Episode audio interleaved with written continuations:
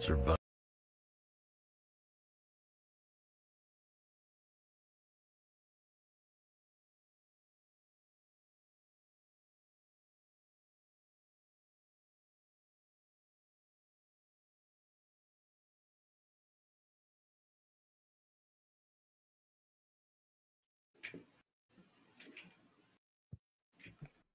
Πάμε. Δεν είπες το πάμε.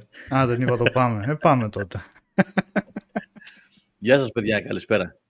Καλή εβδομάδα και καλώς ήρθατε στο Πάμε, ε, webcast πάμε 555 του Game Over GR. Είναι Δευτέρα, 4 Σεπτεμβρίου και μπαίνουμε για τα καλά στη νέα σεζόν, στο φθινόπωρο του 23. Σήμερα έχουμε, ας την πούμε, μια special εκπομπή ε, ή τέλος πάντων ας πούμε ότι έχουμε ένα special καλεσμένο. Έχουμε να πούμε διάφορα. Κάποια δεν μας βγήκανε, θα σας εξηγήσουμε στην πορεία γιατί, από αυτά που είχαμε προγραμματίσει. Αλλά πριν πούμε οτιδήποτε άλλο, να μιλήσουμε, να συστήσω εδώ πέρα την παρέα ποιοι είναι στο πάνελ σήμερα. Στο πάνελ. στο πάνελ του, του Star Channel. λοιπόν, πρώτα απ' όλα να μιλήσουμε για τον καλεσμένο μας και μετά θα πω για τα υπόλοιπα παιδιά. Ε, κάτω αριστερά, όπως βλέπετε, είναι ο Μιχάλης Παπαγαθαγγέλου. Το είπα σωστά; Σωστά. Σωστά. Ο Μιχάλης είναι συνειδητής της ομάδας ανάπτυξης Traptix, μια ελληνική ομάδα, ένα στούντιο ε, που φτιάχνει παιχνίδια προφανώς. Ε, με ιστορία σχεδόν 11 χρόνων από ό,τι μας είπε πριν από λίγο. Σωστά, Μιχάλη; Να. Να τον ευχαριστήσω που είναι κοντά μας σήμερα. Ε, εδώ και καιρό είχαμε κανονίσει να Εγώ είναι ο ευχαριστώ. Μιχάλης, ε, ο Μιχάλης μαζί μας. Ε, είχες συνοηθεί με τον Νικόλα μέσα στο καλοκαίρι, αλλά γίνανε διάφορα. Ακυρώθηκε η παρουσία του. Ε, οπότε πήγε πίσω όλο αυτό το πλάνο.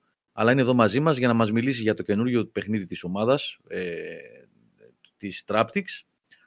Ε, και για, για την ιστορία, για το development, για το παιχνίδι το, το Homesick, για- θα- στο οποίο θα δείτε πράγματα σε λίγο και θα μιλήσουμε εκτενώς για τη βιομηχανία, για τη θέση τους στη βιομηχανία. Πολλά πράγματα έχουμε να πούμε με τον Μιχάλη σήμερα. Πρέπει να πω, εμφάνισε ένα παράθυρο ο Νικόλας εδώ τώρα, Γιατί προσπαθώ, sorry παιδιά γι' αυτό. αλλά... και στα υπόλοιπα, στα, στα μικρόφωνα, ε, στην παρέα σήμερα, είναι ο κύριος Πλωμαριτέλης εδώ. Καλησπέρα, τι Επανήλθε. κάνετε, καλό χειμώνα. Δεν είναι πολύ καλά ο Νίκος μας ε, αναρώνει από COVID, από ό,τι μας είπε. Περαστικά Δεν στα είναι το γορίνα. πιο πιθανό προτίμησα να μην ξέρω το έχω. Το θέμα είναι ότι ήταν η δεύτερη άδεια, η τρίτη άδεια συνεχώ με την οποία ήμουν άρρωστος. Ναι, Και έχω αρχίσει και εκνευρίζομαι λίγο γιατί αυτό το πράγμα δεν είναι ναι. τέτοιο. Πώς το λέω. Ελπίζω να είχατε απέσιο καλοκαίρι όπως και εγώ. Άτος πάλι. να πάμε όπως τα Χριστούγεννα που σας έλεγα, να περάσατε μίζερα, ξέρω εγώ και τέτοια πράγματα. Και έτσι θα μεταφέρω πάλι λίγη θετική ενέργεια. Τώρα πέρα την πλάκα, καλή αρχή να έχουμε για το χειμώνα του 20, για τη σεζόν 23-24. Να υποδεχτώ και εγώ τον Μιχάλη. Καλώς ήρθες Μιχάλη στην παρέα μας. Ευχαριστώ πολύ. Μην δίνεις σημασία με αυτά τα γουρσούζικα που λέω. Εν είμαι συνήθως. Και τι άλλο. Και καλό gaming που, και, που το οποίο αναμένεται καυτό μέσα στον. μέσα στο Σεπτέμβριο. Το παιδί μας δεν είναι καλά. Ε, Ε, εντάξει. ο Μπέμπης, να με φροντίσετε. Θα κάνουμε ό,τι περνάει από το χέρι μας, Νίκο μου. ναι, ευχαριστώ μωρό μου. Στα υπόλοιπα μικρόφωνα, Νικόλας Μαρκόγλου και παραγωγή και στήσιμο και όλα. Δεξιά, επάνω. Καλησπέρα, καλησπέρα. Και κάτω incognito είναι ο κύριος Μιχάλης Χασάπης. Θα πούμε κάτι για αυτόν σε λίγο, σε λίγα δευτερόλεπτα. Γεια σας παιδιά. Και ο Οδυσσέας Γιαννιώτης από το νησί. Γεια σας παιδιά, καλησπέρα σε όλους. Να το παιδί. Λοιπόν, δύο-τρία πραγματάκια πριν ξεκινήσουμε. Να συζητήσουμε με τον Μιχάλη για το παιχνίδι και για πολλά ακόμα, γιατί θα μας πει και πολλά. Είναι άνθρωπος μέσα από τη βιομηχανία, από την άλλη πλευρά, από την πλευρά των ανθρώπων που μας τροφοδοτούν με πράγματα για να μιλάμε, των δημιουργών. Οπότε πιστεύω ότι θα έχει πάρα πολλά να μας πει και πολύ ενδιαφέροντα. Να πω ότι ε, με την Traptix ε, εμέσως έχουμε ένα δεσμό, το λέγαμε προηγουμένως με τον Μιχάλη, λόγω του Σπύρου, Σπύρο θα πω το όνομά σου, δεν υπάρχει πρόβλημα. Φαντάζομαι, αν υπάρχει πρόβλημα, γράψτε το μου στο chat γρήγορα γρήγορα, πριν πω το επίθετό σου. Δώστε να, δώστε. Ο, ο Σπύρος ή Σπάχαρ, όσοι είστε παλιοί από το Game Over θα το θυμάστε ο Σπάχαρ, είναι ένα από τα... Ωραία, ο Σπύρος μου έγραψε, Αυλονίτης Σπύρος λοιπόν. Ο Σπύρος είναι ένα από τα πρώτα πρώτα άτομα που συμμετείχαν στην ομάδα του Game Over GR το 2005 ως υπεύθυνος του forum, ως moderator στο forum μας.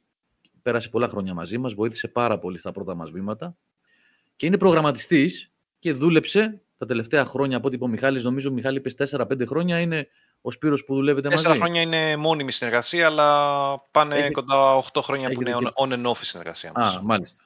Ωραία. Ε, οπότε είναι και ένας ε, σύνδεσμος, δεσμός με την Traptix που έχουμε, με την έννοια το ότι μου είχε μιλήσει και παλιότερα για την ομάδα, έχουμε πει πράγματα και νομίζω ότι βοήθησε και στην επικοινωνία μας και να φτάσουμε εδώ σήμερα ο Σπύρος. Mm-hmm. Είχε ναι. γράψει αρκετές φορές. Και τον ευχαριστώ και προσωπικά εγώ τον Σπύρο και για τα παλιά τα χρόνια να τον ευχαριστήσω και δημοσίως, αλλά και για την ε, βοήθεια που έδωσε για να βρεθούμε και να μιλήσουμε για το Homesick σήμερα. Το δεύτερο που θέλω να πω είναι ότι όλοι μας εδώ ευχόμαστε στο αγαπημένο μας γιατρό εδώ, τον Μιχάλη Χασάπη, ε, βίο ανθόσπαρτο, να ζήσει, να ευτυχήσει, γιατί παντρεύτηκε το Σάββατο που μας πέρασε, 2 Σεπτεμβρίου. Ε, Δυστυχώς είναι οι συνθήκες έτσι που δεν μας επέτρεψαν να είμαστε εκεί, να τον δούμε από κοντά. Ντυμένο γαμπρούλι. Αλλά είδαμε φωτογραφίες όμως. Μιχάλη μου, να είσαι καλά, να ζήσετε ευτυχισμένοι, όλα να σας πάνε καλά. Ευχαριστώ πάρα πολύ, ρε παιδιά. Ευχαριστώ. Και μακάρι να ήσασταν κοντά να γλεντούσαμε και μαζί. Κάποια στιγμή θα μας δοθεί ευκαιρία. Άλλη φορά, άλλη φορά, ναι. Κάτι θα κάνουμε. Λοιπόν, ε, θα δώσω τη σκητάλη τώρα στον Νικόλα Μαρκόγλου που έχει κάνει την προετοιμασία του να μας πει λίγο πρώτα απ' όλα για το παιχνίδι. Έχει και τρέιλερ να δούμε και τα λοιπά για το Homesick. Δεν θέλω να μιλήσουμε μόνο για το, για το Homesick. Ε, έχουμε και, μας έχει δώσει ο, ο άλλος Μιχάλης, ο έτερος Μιχάλης της Traptix, τρεις κωδικούς για να δώσουμε giveaway σήμερα από το παιχνίδι, από το Homesick. Θα δώσουμε δύο μέσα από την εκπομπή με το γνωστό τρόπο, ε, με comment μέσα στο άρθρο του webcast και θα κρατήσουμε έναν για να τον τρέξουμε αύριο μέσα από το Facebook και το Instagram, τα social δηλαδή ουσιαστικά. Ε, είναι PC το παιχνίδι προφανώς, Steam, έτσι. Και τι ακριβώς είναι το παιχνίδι, ε, πώς χτίστηκε, πού προσβλέπουν τα παιδιά της τράπεζας κλπ. Θα τα πούμε ευθύς αμέσως. Θα αφιερώσουμε σίγουρα μία ώρα συζήτησης με τον Μιχάλη, όσο χρειαστεί βασικά, και μετά θα περάσουμε στο δεύτερο μέρος της εκπομπής που θα πούμε άλλα πράγματα, επικαιρότητα κλπ. Οπότε τώρα ο κύριος Μαρκόγλου εκεί, στα DEX, μπορεί να πάρει τη σκητάλη και να αρχίσει. Ε, και μετά εμείς και το υπόλοιποι... τρέιλερ του παιχνιδιού. Ναι. ναι. Όσοι βλέπετε live, εν πάση το στο YouTube τώρα. Ε, ο Μιχάλης θα μας πει δύο πράγματα για το παιχνίδι. Θέλει, ξέρει και καλύτερα. Βασικά, εγώ θα ήθελα, αν, αν ναι. μου επιτρέπετε και δεν θα διακόψω τη συζήτηση, γιατί ναι. αυτό είναι κάτι που το έχει στήσει ο Νικόλας με τον, ε, με τον Μιχάλη και με τον Σπύρο στην επικοινωνία. Ε, εγώ θα ήθελα να ακούσω πρώτα λίγο για την εταιρεία, το πώς ξεκίνησαν τα παιδιά. Ο Μιχάλης είναι συνειδητής της Traptix, έτσι, να μας πει και τους υπόλοιπους, τα υπόλοιπα στελέχη, αν εφόσον θέλει. Ε, πώς, ε, γιατί αποφάσισαν, πώς το αποφάσισαν να ξεκινήσουν σε ένα τόσο δύσκολο κομμάτι, τα project που ξεκινήσαν, τα βήματά τους και πώς φτάσαμε στο Homesick και μετά να πούμε και για το παιχνίδι. Ναι, φυσικά. Ε, η συνεργάτη μου είναι η Κατερίνα Ματαράγκα, είναι στο τεχνικό κομμάτι, εκείνη αναλαμβάνει κυρίως ό,τι έχει να κάνει με ε, προγραμματισμό. Εγώ έχω να κάνω πιο πολύ με game design και production και το business κομμάτι της εταιρείας. Ε, και η, η εταιρεία ξεκίνησε σαν ένα πείραμα που κάναμε ε, πέντε άτομα πριν από πάνε πλέον 11 χρόνια Ξεκίνησε τελείως ε, σαν σπόντα να δοκιμάσουμε, να φτιάξουμε, να δούμε βασικά πώς φτιάχνουν τα παιχνίδια. Ε, είχα εγώ φτιάξει ένα σχέδιο για παιχνίδι, ένα game design document, το Θεός να το κάνει. Ε, και ήταν τελείως πειραματική η όλη διαδικασία. Ε, κανείς δεν ήξερε τι είναι Unity, που, στην οποία δουλεύουμε, δεν ήξερε προγραμματισμό για παιχνίδια, δεν είχαμε καμία ε, εμπειρία πάνω σε αυτό το πράγμα και το κάναμε απλά για να δούμε τι, τι είναι αυτό ας πούμε. Και μέσα από αυτή τη διαδικασία συνειδητοποιήσαμε, αφού το ξεκινήσαμε, ότι λίγο πολύ είναι και κάτι το οποίο θεωρητικά είναι ε, μια ας πούμε επαγγελματική καριέρα που θα μπορούσε κάποιος να ακολουθεί σε μόνιμη βάση. Ε, σιγά σιγά με το αποτέλεσμα των πραγμάτων που κάναμε εμείς ερασιτεχνικά και για την πλάκα μας άρχισε να υπάρχει κάποιο ενδιαφέρον από πιο επαγγελματίες του χώρου και να μας ε, λίγο πολύ δίνουν τα project τα οποία θέλουν αυτοί να υλοποιήσουν να τα κάνουμε εμείς ή να βοηθάμε σε άλλα ήδη υπάρχοντα projects. Ε, όλο αυτό πήρε μια τροπή τέλος πάντων όπου άρχισαμε πλέον να, να αυτή, ε, Μιχάλη, κάνουμε συγγνώμη σε outsourcing διακόπτω. τις υπηρεσίες μας. Επειδή, συγγνώμη σε διακόπτω, επειδή από, το, από τα λεγόμενά σου προκύπτουν και κάποιες ενδιαφέρουσες απορίες τέλος πάντων που μου προκύπτουν εμένα. Ε, πώς ακριβώς έμαθαν για σας και σας προσ- σας προσέγγισαν και τι ήταν αυτά τα project που Μμμ, δουλέψατε; Το πρώτο project το οποίο είχαμε κάνει πριν από 11 11 χρόνια το βγάλαμε στο Kickstarter. Πριν από 11 χρόνια δεν υπήρχαν και όλες εταιρείες στην Ελλάδα που να το κάνουν αυτό. Υπήρχαν πολύ λίγες ας πούμε εταιρείες οι οποίες το κάνανε. Με αποτέλεσμα ότι εμείς που ήμασταν μια μικρή ομάδα τεσσάρων ανθρώπων και καταφέραμε να φτιάξουμε ένα ok για εκείνη την εποχή demo και να, πά- να το πάμε Kickstarter. Ε, τράβηξε λίγο ενδιαφέρον από κάποια ελληνικά site και στο χώρο των games και στο, και στο γενικότερο, ας πούμε, έτσι, το, θα το πω startup τέλος πάντων, ας πούμε, χώρο. Ε, επομένως υπήρχαν κάποιες δημοσιεύσεις που αυτοί μετά τις είδαν κάποιοι άνθρωποι και ας πούμε έγινε σαν να λέμε η επαφή έτσι και αρχίσαμε να αναλαμβάνουμε δουλειές για, για άλλους. Ε, Word of mouth καθαρά δηλαδή ήταν Μμμ. η τέτοια. Ε, ε, και η διαδικασία είναι ότι εμείς συνέχεια προσπαθούμε να σχεδιάσουμε δικά μας παιχνίδια και παράλληλα να κάνουμε και παιχνίδια για άλλες εταιρείες για το λόγο το ότι το να σχεδιάζεις το δικό σου παιχνίδι είναι κάτι πολύ ακριβό και πολύ ρίσκι κιόλας και πολύ αβέβαιο σαν αποτέλεσμα. Με αποτέλεσμα ότι το συνδυάζαμε ανέκαθεν με το να κάνουμε κάποιου πελάτες για πιο σταθερό εισόδημα και να κάνουμε και τα δικά μας για το να μπορέσουμε τέλος πάντων να διοχετεύσουμε την δημιουργικότητά μας και τα, τον όλο, να υλοποιήσουμε όλο αυτό το, για το οποίο ξεκινήσαμε, ας πούμε. Η απασχόλησή σας, Μιχάλη, είναι full time στην Traptix. Ναι, Από μετά, το, πριν- μετά τον πρώτο χρόνο είναι full time. Ναι. Να. Τον πρώτο χρόνο ήταν Αυτό, είναι, Και- αυτό είναι πολύ ενθαρρυντικό. Ναι, συγγνώμη, Νικόλα, πες.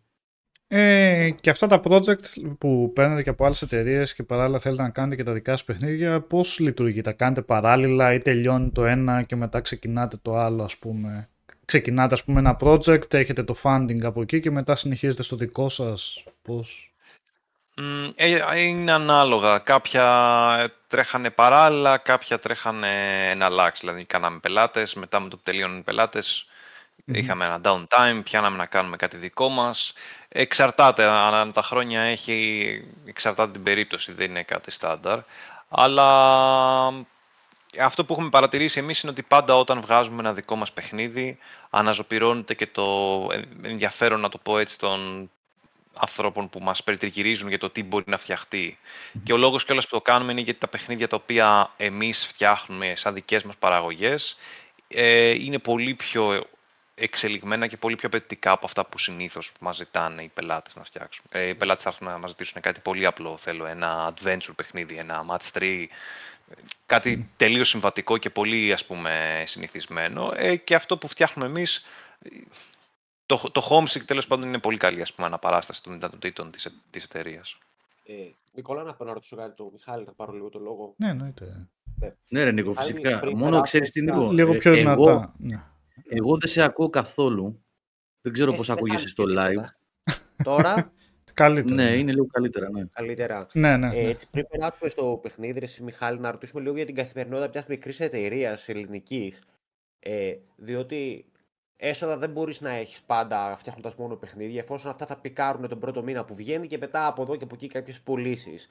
Μμ. Ε, ποιο είναι το επιχειρηματικό μοντέλο το οποίο μπορεί να λειτουργήσει για μια τέτοια εταιρεία; Δηλαδή, έχουμε δύο-τρεις μόνιμους υπαλλήλους οι οποίοι αναλαμβάνουν τις αγκαροδουλειές που είπε πιο πριν, ας πούμε, πολύ χοντρικά και από εκεί και πέρα προσλαμβάνεις freelancers για να δουλέψουν ε, όταν πρέπει να μπουστάρεις τη δουλειά για να βγει το παιχνίδι; Ποιο είναι δηλαδή ένα μοντέλο στο οποίο μπορεί να λειτουργήσει μια εταιρεία για να μην παγώνουν τα έσοδά της; Γιατί σε κάποια φάση, αν δεν έχεις κάτι να κάνεις, πώς θα πληρώνεις, πώς θα βγάζει τα έξοδα της εταιρείας σου; Ναι, είναι, είναι αρκετά ακριβώς αυτό που περιγράφεις. Ε, εμείς αυτό που κάνουμε σαν, σαν, συ- σαν έξτρα από αυτό που περιγράφεις είναι ότι και γενικά γίνεται στο χώρο ότι εμείς είχαμε ένα publisher για το, για το Homesick, ε, όπου είναι το πλέον καθ- ε, καθιερωμένο το να έχεις βοήθεια από τον publisher οικονομική για να υλοποιήσει το project. Επομένως, εμείς αυτό που κάναμε ε, στη συγκεκριμένη, στην πιο πρόσφατη περίπτωση του, του Homesick ήταν ότι για 1,5 χρόνο είχαμε μια ομάδα 5 ανθρώπων όπου συγχρόνως υλοποιούσε το- ένα demo για το Homesick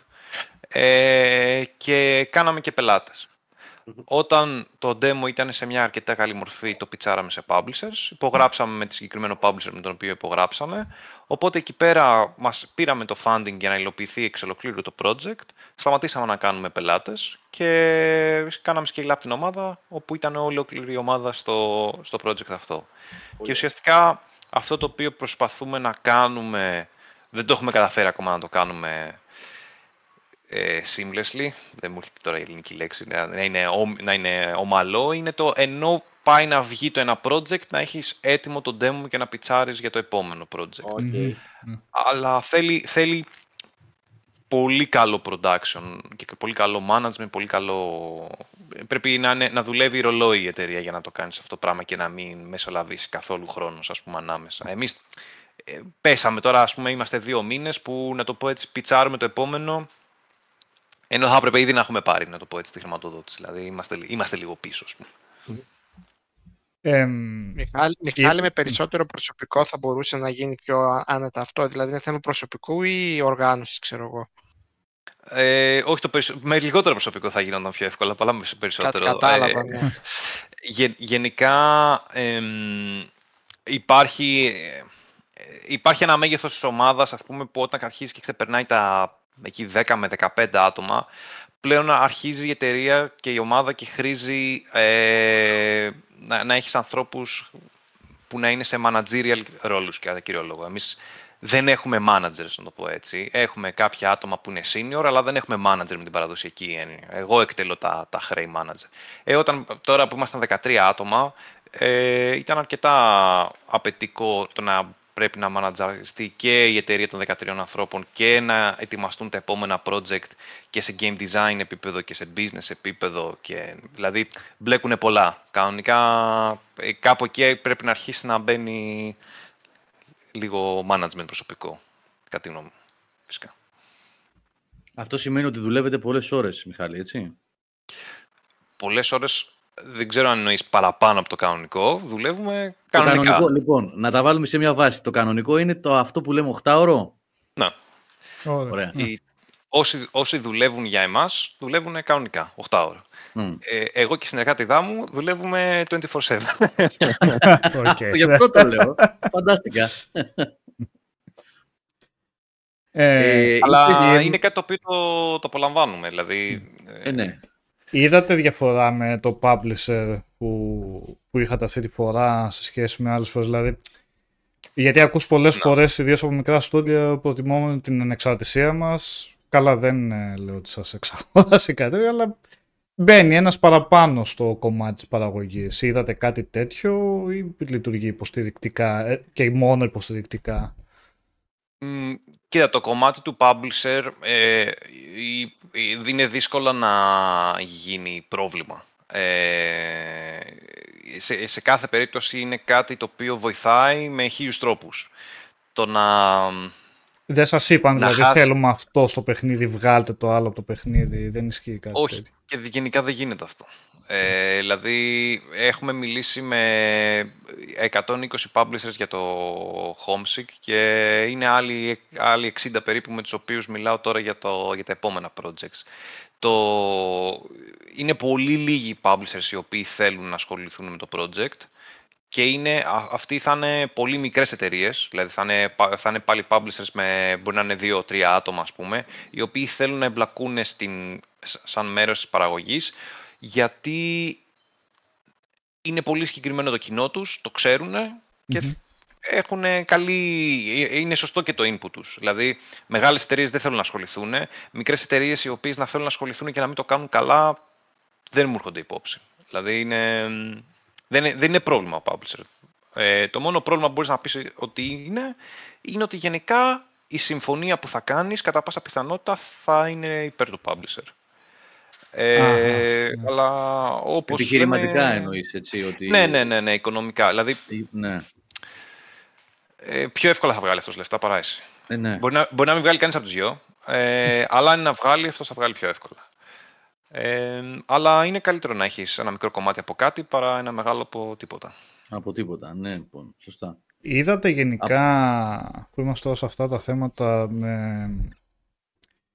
Παραδείγματος χάρη για το Epic Store, ε, γιατί είναι και στο Epic Store, είπε στο Homesick.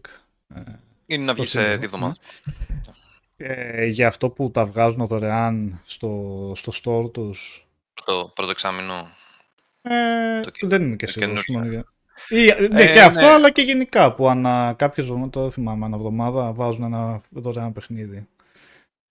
Το, το δωρεάν παιχνίδι είναι παλιά, ε, παλιό deal, το οποίο πλέον δεν παίζει. Παλιά η Epic αγόραζε παιχνίδια για να τα βάλει στο store της και είτε να τα δώσει free, είτε να είναι exclusive για ένα Συνεχίζουν και εξάμηνο, βάζουν όμως. Ναι. Ε, ναι, αλλά είναι παιχνίδια που μάλλον έχουν ήδη, δηλαδή δεν τρέχει πλέον αυτό το πρόγραμμα. Οκ. Ε, κατά από όσο γνωρίζω, έτσι. Δηλαδή Μμμ. μέχρι πριν ακόμα 1,5 χρόνο ε, έκανε α, πολύ επιθετικές εξαγορές η, Ναι. η, τέτοια, η Epic για να αυξήσει το πορτφόλιό της. Ε, τώρα το, το καινούριο, δεν θυμάμαι καν που το είδα και κατά πόσο ισχύει, δεν είμαι σίγουρος, ότι τέλος πάντων ανακοίνωσε ότι θα βγάζει, για, αν κάνεις ένα εξάμεινο εξ- exclusivity με το Epic Store, ε, σου δίνει 100% του revenue Ναι, ναι, ναι. ναι πρόσφατα για το το εξάμεινο αυτό. Ναι. Δεν, εμείς είχαμε ήδη βγει στο Steam όταν το διάβασα αυτό το πράγμα, αλλά δεν αρκεί αυτό από μόνο του. Ε, υποτίθεται ότι θα βοηθήσει και με άλλους τρόπους, δηλαδή θα υπάρξει και οικοστο- υποστήριξη από marketing site κτλ.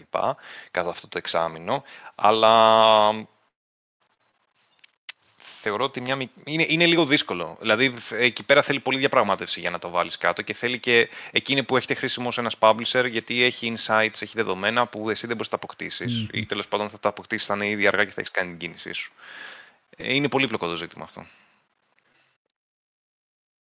Θες να περάσουμε στα παιχνίδια σας, στα project που έχετε φτιάξει μέχρι σήμερα για να πάμε σιγά σιγά προς το καινούριο, το πρόσφατο, το Homesick; Ε, είναι πολύ μικρά τα παιχνίδια που έχουμε φτιάξει τα υπόλοιπα και είναι και πλέον παλιά. Δηλαδή το, το προηγούμενο που είχαμε βγάλει ήταν το 17 ας πούμε. Βγάλαμε δύο πολύ νωρίς που ήταν ένα PC για ένα mobile. Ε, για το mobile νομίζω έχει κατέβει, δεν υπάρχει πλέον. Ήταν ένα match 3. Ε, δεν ξέρω, αν- σίγουρα έχετε δει αυτά τα match 3 τα οποία όταν Ναι. κάνεις τριάδες πετάς σπαθιά πάνω και επιτίθεσαι σε Μμμ. δράκους και βαράς. Ε, ε, είχαμε κάνει ένα τέτοιο πριν από 11 χρόνια που δεν υπήρχαν. Ήταν innovation δεν το είχαμε κάνει. Ε, το οποίο είχε πάει πολύ καλά στο Windows Phone, γιατί τότε ήταν το Windows Phone ένα... Μμ. It was a thing. Ε, Ναι. Ναι.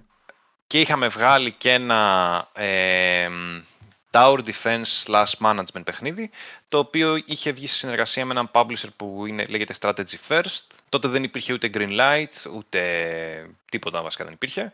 Έπρεπε να το πας μέσω publisher, ήταν ο μ- μόνος publisher με τον οποίο μας φέρανε σε επαφή γνωστό γνωστού. Ήμασταν τελείως ε, καινούργοι, απλά είπαμε ναι, πήραμε ένα deal, whatever, βγήκε το παιχνίδι, ήταν ένα μικρό παιχνίδι κτλ. Και μετά από κάποια χρόνια φτιάξαμε άλλο ένα puzzle game για mobile που λέγεται Ricochet Revolt που το κάναμε σε συνεργασία με μια άλλη ελληνική εταιρεία που λέγεται Tamasenko. Εμείς κάναμε development, αυτοί κάνουν το publishing. Και το τελευταίο παιχνίδι που είχαμε βγάλει πριν το Homesick, που είναι πάλι 5-6 χρόνια πλέον παλιό, ήταν ένα local multiplayer, ε, brawler τύπου, ε, σαν το Towerfall. Ε, couch, couch brawler, δηλαδή απλά καθόμαστε και πλακωνόμαστε μεταξύ μας. Πάλι πολύ μικρό project, καμία σχέση με το Homesick. Ε, και το Homesick είναι αυτό το οποίο, όπως είπα, δουλεύουμε, ε, ουσιαστικά δουλεύαμε 1,5 χρόνο on the side και άλλο ένα χρόνο μετά από τη στιγμή που υπογράψαμε με τον publisher που μεγάλωσε η ομάδα. Οπότε, Οπότε το αυτά είναι Homesick- από δικά μας project. Το Homesick είναι το ας πούμε breakthrough, το, το μεγάλο σας project μέχρι σήμερα, έτσι. Ναι. Ε, το βήμα, το πιο βήμα πολύ- δηλαδή από τις μικρές παραγωγές στις πιο μεγάλες, να το πούμε έτσι. Ναι. Για, για, μας, για μας ήταν μια επιβεβαίωση των, αυτών που, των δυνατοτήτων μας, να το πω έτσι, γιατί ε, πάντα ξέραμε ότι τα project τα οποία κάνουμε για τους πελάτες του είναι πολύ μικρά κτλ. Επομένως ήταν για μας ένα σε φάση πόσο, πόσο μακριά μπορούμε να πάμε, ας πούμε, το, πόσο μακριά έχουν φτάσει οι γνώσεις μας, τι μπορούμε να κάνουμε ας πούμε, από apps κτλ. Αλλά η, η, τα πραγματικά μαθήματα ήταν στο business side, όπου είδαμε μια, ένα ολόκληρο άλλο κόσμο. Πήγαμε σε, στην Gamescom, πήγαμε στην Backsys, μιλήσαμε με εκατοντάδες publishers. Ε, υπήρχε τέλος πάντων ένα ολόκληρο άλλο κομμάτι, το οποίο δεν το είχαμε εξερευνήσει επαρκώς. Και είναι, είναι αρκετά ενδιαφέρον αυτό το κομμάτι του, το διαφορετικό του business και, και είναι αυτό το οποίο θέλαμε από πάντα να μπούμε. Απλά πρέπει να σου δοθεί η ευκαιρία να, να πρέπει να έχεις ένα μέγεθος και ένα κεφάλαιο για να μπορέσεις να σταθείς απέναντι στα μεγαθύρια του εξωτερικού, ας πούμε. Αυτό ήθελα να ρωτήσω. Δηλαδή, ουσιαστικά το homesick είναι που σας έβαλε εκεί ή η ανάγκη να φτιάξετε, σε αυτό το χώρο εννοώ, σε αυτό το κομμάτι ε, του gaming ή η ανάγκη να φτιάξετε το homesick σας οδήγησε. Δηλαδή το αυγό, την κότα, η κότα το αυγό. Καταλαβαίνεις τι λέω τώρα. Ε, μας δημιουργήθηκε μια, υπήρξε μια ευκαιρία στην οποία μπορέσαμε να, να καταθέσουμε την ιδέα του Homesick σε ένα ε, έσπα χρηματοδοτούμενο πρόγραμμα, πρόγραμμα το οποίο είχε να κάνει με innovation. Οπότε εμείς κατεβάσαμε μια ιδέα για το πώς μπορούμε να φτιάξουμε ένα video game το οποίο να, να, κάνει, να, να κάνει raise awareness γύρω από το concept της ανακύκλωσης του νερού και, του, ε, και της οικονομίας του νερού. Από αυτό προέκυψε το demo του Homesick, το οποίο εμείς μετά μπορέσαμε να το πιτσάρουμε σε ένα publisher και να γίνει ένα ολοκληρωμένο προϊόν. Οπότε ε, έγινε κάπως οργανικά, να το πω έτσι, κατέληξε στο να είναι το Homesick αυτό που είναι. Δεν, δεν ξεκίνησε, θα φτιάξουμε αυτό το πράγμα και από την πρώτη μέρα Προέκυψε δηλαδή ουσιαστικά μέσα από κάποιο Προέκυψε λιγάκι πιο, πιο οργανικά και πιο ναι. φυσικά, ναι. Οπότε, Μιχάλη, ουσιαστικά βρήκατε ένα πρόγραμμα το οποίο πιαστήκατε από αυτό και αυτή ήταν η αφορμή για να, για να, για να δημιουργήσετε το παιχνίδι. Έτσι. Πολύ ωραία ιστορία αυτή. Μ' αρέσει σαν. Δηλαδή από ε, αλλού ναι. κατά κάποιο τρόπο, αλλά κατέληξε σε κάτι εξίσου ενδιαφέρον. Ναι, ξε, ξεκίνησε από την, από την ιδέα του ότι εμείς θέλουμε να φτιάξουμε ένα εμπορικό παιχνίδι Α. που να έχει εκπαιδευτικό χαρακτήρα και το πιτσάραμε σαν ένα, σαν ένα εκπαιδευτικό παιχνίδι το οποίο έχει εμπορικό χαρακτήρα. Δηλαδή, είναι θέμα παρουσίασης, να το πω έτσι. Ε, δεν θα παίρναγε αυτό το πρόγραμμα άμα λέγαμε το παιχνίδι είναι εμπορικό. Ε, ναι. Ήταν εμπορικό, αλλά αυτό ήταν σαν να λέμε το, το έξτρα. Ε, αυτά που στο εξωτερικό τα έχουν σαν δεδομένα ότι τα grants για παιχνίδια κτλ. Εδώ δεν υπάρχουν. Επομένως, το να φτιάξουμε ένα παιχνίδι για το σκοπό του είναι παιχνίδι, δεν υφίσταται. Πρέπει να το κάνεις λιγάκι αλλιώς. Δεν είναι παιχνίδι, είναι κάτι άλλο, αλλά παίζεται. Ελπίζω να βγάζει νόημα αυτό που λέω. ναι, νομίζω. Ναι. ναι. Έπρεπε να βάλει μπροστά κυρίως τον εκπαιδευτικό χαρακτήρα, να φανεί αυτό ε, να. βασικότερο. Ωραία, πριν περάσουμε να μας πεις τώρα, γιατί καλύψαμε ένα πολύ μεγάλο κομμάτι της πορείας σας και το πώς φτάσαμε στο Homesick, να, γιατί έχουν μπει πολλά παιδιά στη, στην εκπομπή αφού ξεκινήσαμε, Μιχάλη. Να πω ότι έχουμε σήμερα κοντά μας, τον ακούτε τόση ώρα, τον Μιχάλη Παπαγαθαγγέλου. Είναι συνειδητής της ελληνικής ομάδας ανάπτυξης Traptics, Studio Development, που μας έχει πει εδώ και ώρα που συζητάμε το ιστορικό της. Έχει μια ιστορία 11 χρόνων. Ε, έχουν φτιάξει πολλά projects και τώρα φτάνουμε, η συζήτησή μας φτάνει στο πιο πρόσφατο project τους που λέγεται Homesick, ένα παιχνίδι για το οποίο θα πούμε τι ακριβώς παιχνίδι είναι αυτό, ε, σε ποια κατηγορία ανήκει και τα λοιπά, όλες τις λεπτομέρειες. Και για αυτό το παιχνίδι έχουμε τρεις κωδικούς μας έχει δώσει ο Μιχάλης να κάνουμε ένα giveaway. Οι δύο θα δοθούν σήμερα μέσα από την εκπομπή. Να πω ότι μπορείτε να κάνετε ένα comment εδώ σε αυτό το link στο άρθρο του webcast όσοι είστε μέσα και σας ενδιαφέρει. Είναι PC Game μέσω Steam. Ε, θα δοθούν οι δύο κωδικοί κοντά στο τέλος της εκπομπής. Και άλλος ένας θα κοιτάξουμε πώς θα τον δώσουμε μέσω social media αύριο από Facebook και Instagram. Και Μιχάλη, ξανά σε σένα ο λογος να μιλήσουμε προφανώς τώρα πια για το παιχνίδι αυτό, έτσι. Το Homesick. Ε, ναι, γιατί αυτό είναι το ζητούμενο. Λοιπόν, το, το Homesick ξεκίνησε... Ε, το πρώτο ερέθισμα ήταν το, το Frostpunk, όπως έχουν παρατηρήσει και κιόλας κάποιοι στο chat. Ε, όταν ξεκινήσαμε το σχεδιασμό του Homesick, του, του Homesick, ναι, το Frostpunk ήταν το μόνο survival strategy που υπήρχε. Ε, οπότε για μας ήταν ε, ένα καινούριο market, είχε πάει ήδη πολύ καλά το Frostpunk, το οποίο θέλαμε να εξερευνήσουμε με ένα, με ένα twist, να το πω έτσι. Και παράλληλα και το Mad Max ήταν κάτι το οποίο μας αρέσει πάρα πολύ και ήταν μια εύκολη ας πούμε, εκδοχή του να τα συνδυάσουμε αυτά τα δύο. Το κομμάτι με το νερό ε, προέκυψε ε, καθώς ψάχναμε να βρούμε τι ιδέες να υποβάλουμε για το συγκεκριμένο πρόγραμμα το ΕΣΠΑ που ανέφερα. Ε, εντοπίσαμε μια έρευνα που ε, είναι ένα site βασικά που υποστηρίζεται από έρευνες που δείχνει πότε θα τελειώσει το πόσιμο νερό, μάλλον όχι πότε θα τελειώσει, πότε δεν θα είναι πλέον αρκετό το πόσιμο νερό, με βάση την κατανάλωση που έχουμε τώρα και το projection του πληθυσμού που θα έχουμε μέχρι το, τα επόμενα έτη. Και δείχνει ότι δεν θα έχουμε νερό από το 2040 και μετά. Είναι πολύ σύντομο. Ε, οπότε πήραμε αυτό το, αυτή την έρευνα και αποφασίσαμε να τη συνδυάσουμε με το κομμάτι του Frostpunk και το κομμάτι του Mad Max να φτιάξουμε ένα παιχνίδι που να έχει να κάνει ένα post-apocalyptic, που να έχει να κάνει με το νερό και την έρημο και να είναι σχετικά ε, down to earth και ψηλορεαλιστικό ας πούμε, στον τρόπο που προσεγγίζει το, το post-apocalyptic κομμάτι. Τι είδους έρευνα ε, κάνατε γι' αυτό, για... Τι, πώς προκύπτει το τι κτίρια θα υπάρχουν έτσι, γιατί έχω παίξει αρκετά το παιχνίδι, έχω δει υπάρχει μια ποικιλία από κτίρια που μπορείς να φτιάξεις, από το πώς θα συνδέονται, η, ε, πες το, το, να βγάζεις το νερό εν πάση περιπτώσει και να το φιλτράρεις, να το πηγαίνεις σε αποθήκη, Έχει διάφορες κατασκευές, τι, πώς, πώς το προσεγγίσατε έτσι, για να πει, επειδή λες και όλα ότι είναι down to earth, ξέρω, προσγειωμένο.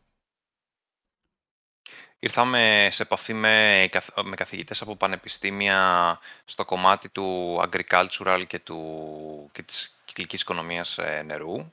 Μας είπαν τα πάντα αυτοί, μας δώσανε όλη την πληροφορία που χρειαζόμαστε και μετά εμείς επιλέξαμε από αυτά ποια κομμάτια μπορούμε να μεταφέρουμε στο παιχνίδι με τρόπο ώστε να βγάζουν νόημα και συγχρόνως να είναι όσο πιο κοντά γίνει στην πραγματικότητα. Ε, και από εκεί και πέρα ε, οι, οι, μηχανισμοί και τα, τα υπόλοιπα decorations, να το πω, του παιχνιδιού προέκυψαν πάλι οργανικά από τον ανταγωνισμό. Θέλαμε να κάνουμε κάποια πράγματα διαφορετικά, όπως η έμφαση μας. Ε, εμείς έχουμε πολύ περισσότερη έμφαση στην ιστορία. Τα σενάρια μας είναι pre-designed, δεν είναι randomly generated. Τα υπόλοιπα προέκυψαν από την ανάγκη του να διαφοροποιηθούμε από τον ανταγωνισμό.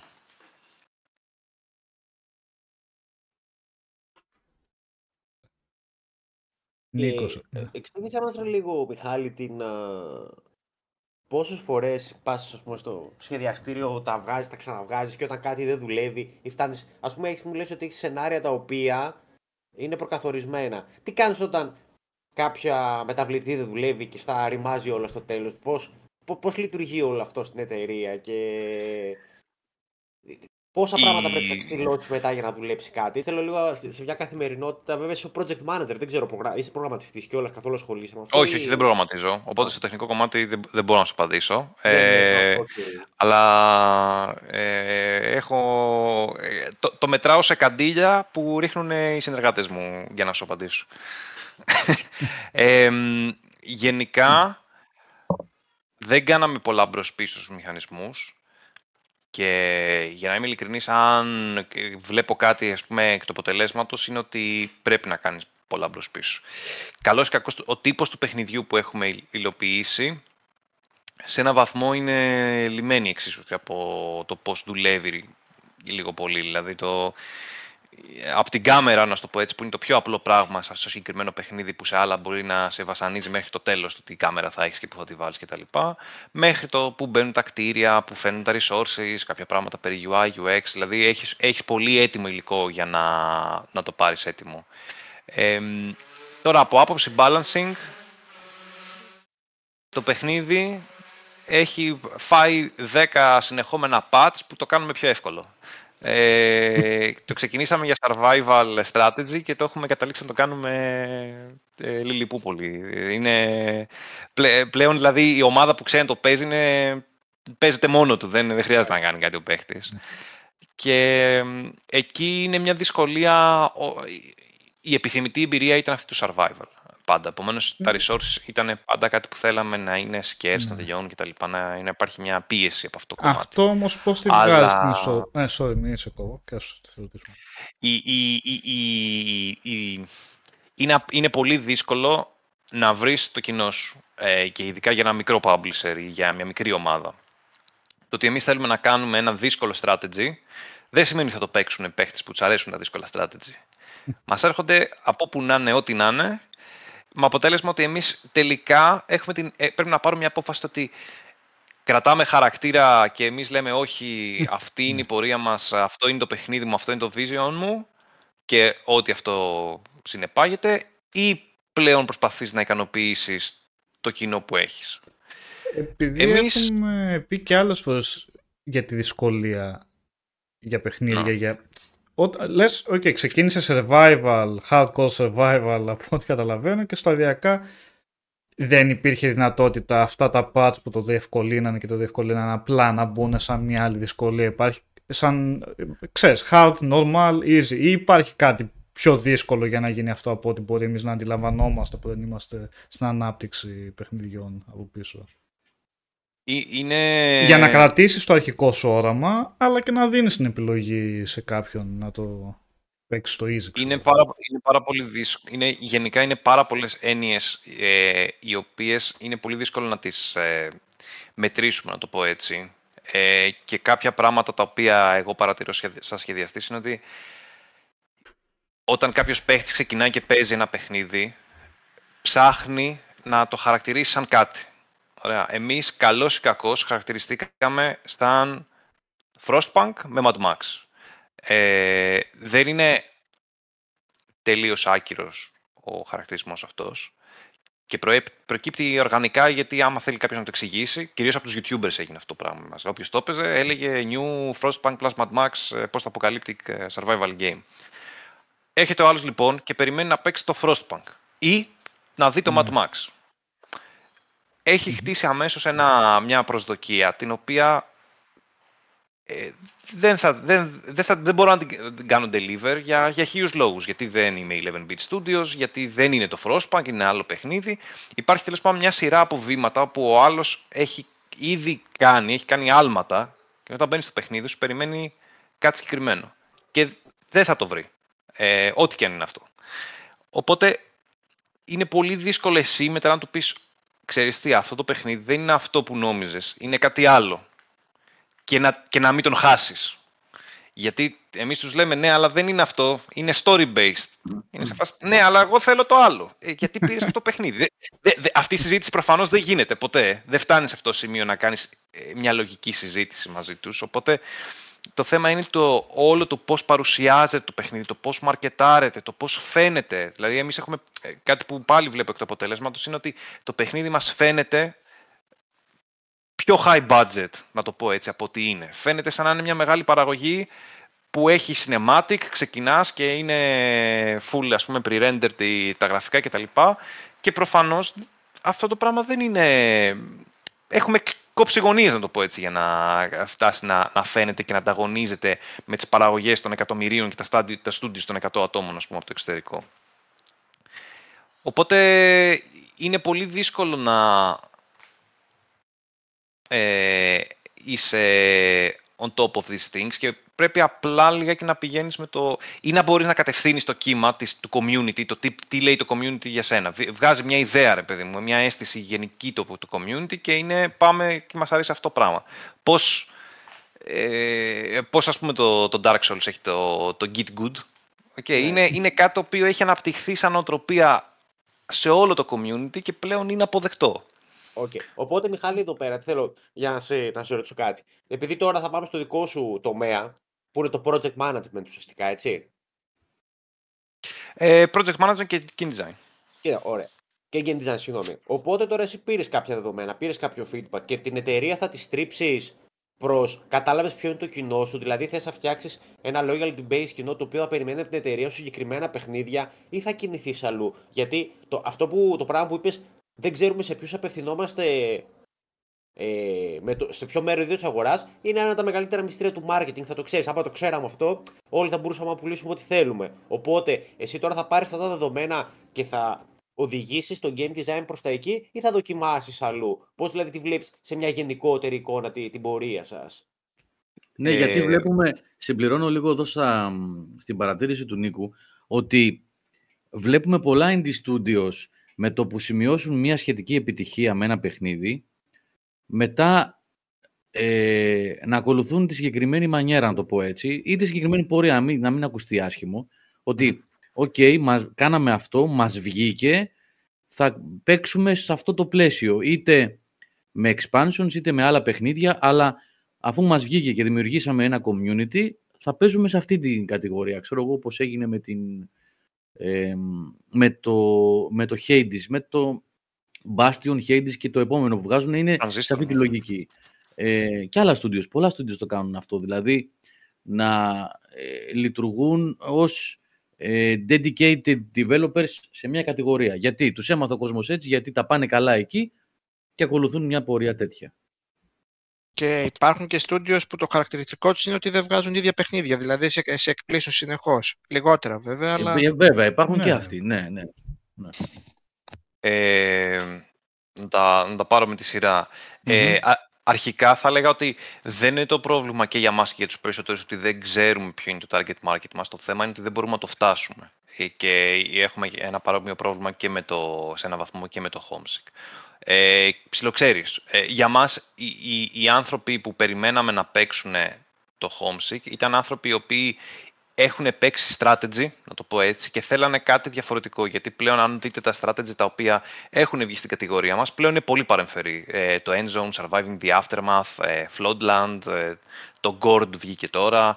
Έχει γίνει και λίγο oversaturated το market. Και εμείς θέλαμε να δώσουμε ένα twist σε αυτό το πράγμα. Ένα το οποίο να είναι πιο story heavy, πιο ε, scenario focused. Ας πούμε, όπως ήταν και πιο, Άλλη- τα πιο παλιά Να, να strategy. σημειώσω λίγο το oversaturated είναι ότι η αγορά είναι γεμάτη, έτσι να το πούμε σε απλά. Ναι, ότι έχει, πάρα πο- έχει πάρα πολλούς ανταγωνιστές. Κορεσμός, ανταγωνιστές. κορεσμός. Κόσμος. ναι. Χωρισμός. Ο Σωστά. χωρισμός είναι το πιο σωστό από όλα. Ναι.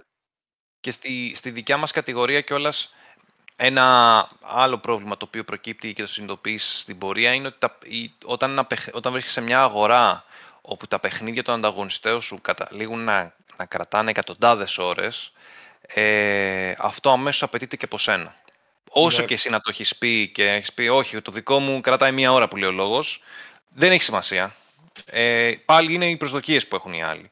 Σωστό. Όλη η Πολύ κατάσταση καταλήγει να είναι περί προσδοκιών του τι περιμένει ο παίχτης και τελικά τι παίρνει. Δεν έχει να κάνει με το παιχνίδι είναι καλό ή κακό.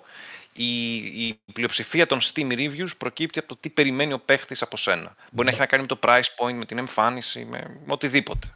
Με το Ε, όνομα σε της όλα, εταιρείας. Μιχάλη, σε όλα τα προϊόντα. Εμείς, ε, τε- όπου αυτό συμβαίνει παντού, να ξέρεις. Οπότε είναι κάτι. Χαίρομαι που το επιβεβαιώνει και για τα games. Εγώ δεν ήξερα ακριβώς. Αλλά άμα δεις τα Steam reviews, είναι παιδιά πάρα πολύ σωστό αυτό που λέει ο Μιχάλης. Τα μισά reviews είναι περίμενα να δω αυτό. Το πες και Ναι. πριν και δεν ήθελα να σε διακόψω. Είναι πάρα πολύ σωστή η λογική με την οποία ε, το βλέπεις. Και είναι και λίγο. Εσένα αυτός δεν είναι και λίγο. στενάχωρο αυτός όσο να είναι. Κατάλαβες γιατί. Είναι, εντάξει, είναι σκληρή αλήθεια. Δεν Είναι μπορούμε να σκληρή κάνουμε κάτι. Ωραία, Ναι, γιατί είσαι μπορεί να διακόψεις. λέγεται, να γίνεται κριτική για κάποιον που δεν είναι επικοδομητική. Άμα Ναι, σου λέει ο αυτό άλλος ακριβώς. ήθελα να δω, ξέρω εγώ, να παίρνω αυτοκίνητο και να αργώνω τη ερήμου. δεν, δεν, δεν προσφέρω. Δεν, μπορεί, δεν μπορώ να κάνω Η- κάτι. Με αυτή την πληροφορία να διορθώσω κάτι. Να... Η, η, πα- η, Αυτό τώρα βέβαια το- ακραίο παράδειγμα, Ναι. αλλά ναι. ναι. Ε, Μπορώ να σας δώσω ένα, ένα παράδειγμα, ρε παιδί μου, ότι η- έχουμε, κάποια, έχουμε αρκετά reviews τα οποία μας ζητάνε, είτε reviews είτε σχόλια στο, στο forum, μας ζητάνε πολύ advanced ε, settings ε, σε graphics, σε οτιδήποτε. Ε, graphic settings, analysis, ε, εγώ Ναι. θέλω να έχει accessibility options, να μεγαλώνουν τα fonts, bla bla bla. Bla. Ε, όλα αυτά, αν πας σε ένα indie game το οποίο φαίνεται ότι είναι indie game, ότι είναι indie game, ανοίγεις τα options και είναι, έχει full screen και windowed. Αυτό διάλεξε, δεν έχει κάτι άλλο. δεν παραπονιέται όμως κανείς για αυτό το πράγμα. Δεν ζητάει. Εμάς που το παιχνίδι μας φαίνεται λες και έχει φτιαχτεί από μια εταιρεία η οποία είναι πολύ μεγαλύτερη από ό,τι είναι actually, ο άλλος περιμένει αυτά που έχει δει και στα άλλα τέτοια παιχνίδια. Οπότε αυτό περί προσδοκιών και. περί, Ε, reviews Σας κτλ. έκανε ζημιά το CGI που έχετε στην αρχή, να ξέρετε. Ναι, Αυτό προ- μα, εί- είχαμε, σχο- είχαμε σχόλια του τύπου θα ήθελα ε, κάθε event, Ναι. event είναι απλά πετάγεται μια εικόνα μες στο παιχνίδι μας, Μμμ. κάθε event να είναι, να είναι CGI, δηλαδή να σπάσει, ε, ούτε, ούτε η EA δεν τα κάνει αυτά τα πράγματα, αλλά εν πάση περιπτώσει, δηλαδή ε, κάναμε πολύ, ε, ανεβάσαμε πάρα πολύ τα expectations. Αυτό, Ε, ναι, πες, πες. Περι, πε- περί reviews, κάτι ακόμα το οποίο μας έτσι, επιβεβαιώνει αυτό το οποίο περιγράφω είναι ότι γενικά έχουμε καλύτερα reviews από sites α, παρά από ότι έχουμε από παίχτες, το οποίο γενικά δεν πολύ συμβαίνει αυτό το πράγμα. Συνήθως είναι αρκετά Μμμ. πιο Ναι. απαιτητικά, Ναι. να το πω έτσι, οι επαγγελματίες reviewers. Ε, και το κρίνουν για αυτό που είναι, ενώ οι παίχτες αυτή τη στιγμή που έχουν μαζέψει το κρίνουν για κάτι που θα ήθελαν να είναι και τελικά δεν είναι. Ε, Παρ' Γιώργο, όλα μπορείς να θυμίσεις αυτά, την πώς το βρίσκεται αυτό το... Υπάρχουν πολλά σχόλια και αν πήγε κάποιος να δει στο Steam και πολλά reviews και αυτά, του, ε, τουλάχιστον υπάρχουν ε, αρκετά... Είδα βα- βασικά διάφορα που είχαν κάποιες, εμένα τουλάχιστον μου φάνηκαν σωστές, πα- σωστές παρατηρήσεις. Υπάρχουν πράγματα που σας βοηθάνε τελικά σαν feedback για όντως να βελτιώσετε το παιχνίδι, να συνεχίσετε και να υπάρχουν απτά, απτές παρατηρήσεις που να πεις ναι, οκ, αυτό μπορούμε να το κάνουμε Ή- καλύτερα, ας πούμε. Για να το... Υπάρχει μια, μια, μια αλήθεια για όταν σχεδιάζεις ένα παιχνίδι ότι όταν φτάνεις στον παίχτη και τον παίχτη τον ενοχλεί κάτι, δεν μ' αρέσει γιατί το, το παιχνίδι σου λέει είναι πολύ δύσκολο π.χ. Οκ, Μμμ. Είναι πολύ γραμμικό π.χ. Είναι ένα από τα σχόλια που έχουμε ότι είναι πολύ γραμμικό. Ο παίχτης κάνει μια υπόθεση για το ότι είναι αυτό το οποίο το κάνει να είναι γραμμικό ε, και, το, και εσύ σαν σχεδιαστής οφείλεις να ξέρεις και ξέρεις ότι α, η αίσθηση που του δίνει του παίχτη για κάτι συγκεκριμένο, το παιχνίδι είναι δύσκολο, είναι γραμμικό, είναι πολύ κόκκινο, οτιδήποτε, φταίει κάτι τελείως διαφορετικό από αυτό το οποίο ε, πιστεύει ο παίχτης. Είναι, είναι, είναι άλλο το κομμάτι το οποίο προκαλεί την αίσθηση που έχει ο παίχτης. Και μπορεί στον παίχτη να φαίνεται ότι είναι κάτι απλό, ε, ότι ε, βάλε μου αυτό εκεί και θα είμαι χαρούμενος. Αλλά εσύ Μμ. ξέρεις σαν σχεδιαστής, δεν, δεν, είναι, α- δεν είναι αυτό. Θα στο βάλω, δεν θα είσαι χαρούμενος. Φταίνε άλλα χίλια δέκα πράγματα που σου δίνουν αυτή την αίσθηση. Ε, Επομένως, τη δυσκολία ήταν κάτι που μπορούσαμε να την προσαρμόσουμε. Δεν είναι ότι πριν το παιχνίδι ήταν ε, κακά ισορροπημένο, δηλαδή ότι ήταν μια εύκολο, μια δύσκολο. Ήταν όλο πιο δύσκολο γιατί ήταν για να γίνει για παίχτες, οι ο- ήταν για άλλους παίχτες, ήταν για άλλο market. Δεν φάνηκε να βρήκαμε αυτό το market, επομένως αποφασίσαμε να το κάνουμε λιγάκι πιο εύκολο. Αρκετά πιο εύκολο, αλλά σε αυτούς φαίνεται λίγο πιο εύκολο. Ναι. Φαντάζομαι όμως Ε, ότι όταν είσαι και εσύ... Φαντάζομαι είναι πολύ δύσκολο, το, πολύ, είναι πολύ υψηλή η πρόκληση να φέρεις τη- το βαθμό δυσκολίας σε ένα σημείο που μπορεί να έχεις στο μυαλό σου ότι είναι το κατάλληλο. Το λέω από την άποψη ότι εσείς είστε η ομάδα ανάπτυξης, επομένως ξέρετε ακριβώς πώς λειτουργεί κάθε μηχανισμός του παιχνιδιού. Ναι. Τώρα, πώς μπορείς να μπεις στη φιλοσοφία ενός παίχτη που θα το πιάσει για πρώτη φορά και θα πρέπει να του φανεί normal αυτή η είναι, δυσκολία. είναι, Όταν είναι, δεν- δι- είναι, ναι. είναι αρκετά δύσκολο. Ναι. Ε, και έχει να κάνει λιγάκι με το τι περιμένεις από τον παίχτη. Ωραία. Εγώ δηλαδή περιμένω από έναν παίχτη ο οποίος θα παίξει το παιχνίδι μας μια φορά και θα χάσει να το ξαναπαίξει και να, να αποδεχτεί ότι εντάξει κάποια πράγματα δεν τα έκανα καλά, μάλλον έμαθα κάποια πράγματα, μπορώ να το ξανακάνω. Ο τύπος παίχτη που έχουμε προσεγγίσει δεν το δέχεται αυτό το πράγμα. Είναι strategy player, δεν δέχεται ότι μπορεί να χάσει. Ο strategy player ε, είναι πολύ καλός παίχτης. Ναι. Δεν το δέχεται ότι το παιχνίδι θα τον κερδίσει. Δεν είναι, δεν είναι στο... Να το συγκρίνω με ένα άλλο παιχνίδι. Με τον Dark Souls πάλι, που το ξανανέφερα. Το λέω, το, λέω, το φέρω με τον Dark Souls γιατί είχε, είχε βγει άρθρο που έλεγε το Homesick είναι το Dark Souls των, των strategy.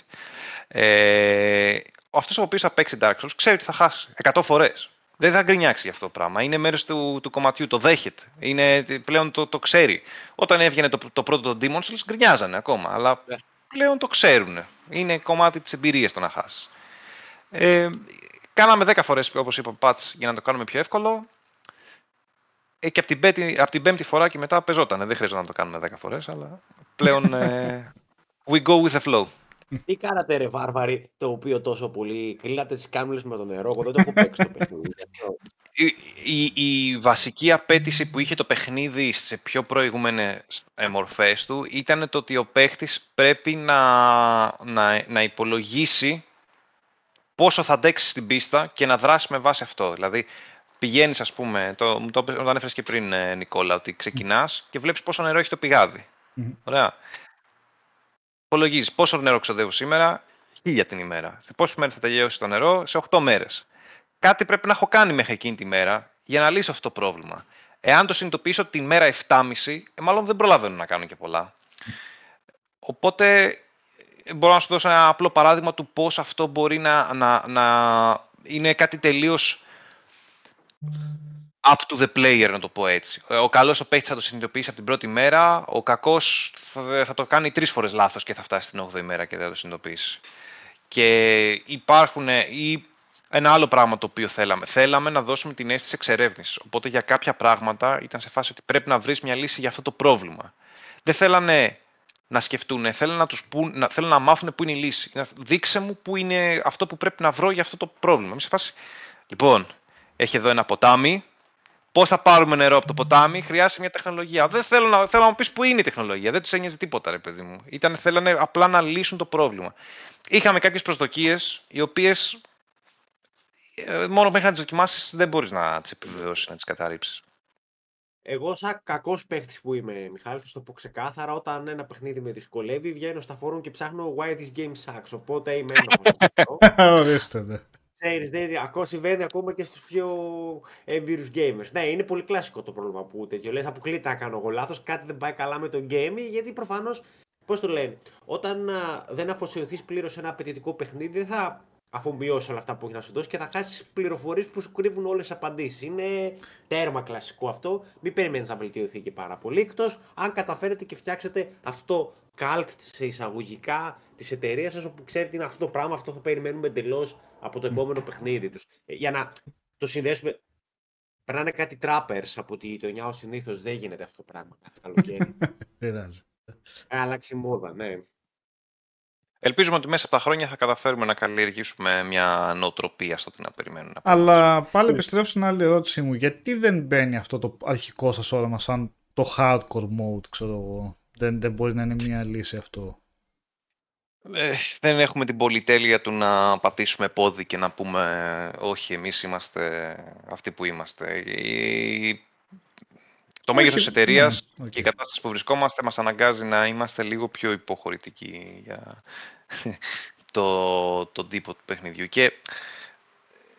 Όχι το παιχνίδι να είναι όπως είναι τώρα, αλλά πώς κάνουν άλλα, ας πούμε, όταν τερματίζει το παιχνίδι, ωραία, τώρα ξεκλείδωσε το hardcore mode, ξέρω, κατάλαβες κάπως έτσι. Ναι, υπάρχει αυτό. Είχαμε easy mode. Το, αυτό ναι. είναι, άλλο, είναι άλλο ένα πράγμα το οποίο δεν θα πάει ο άλλο το βάλει.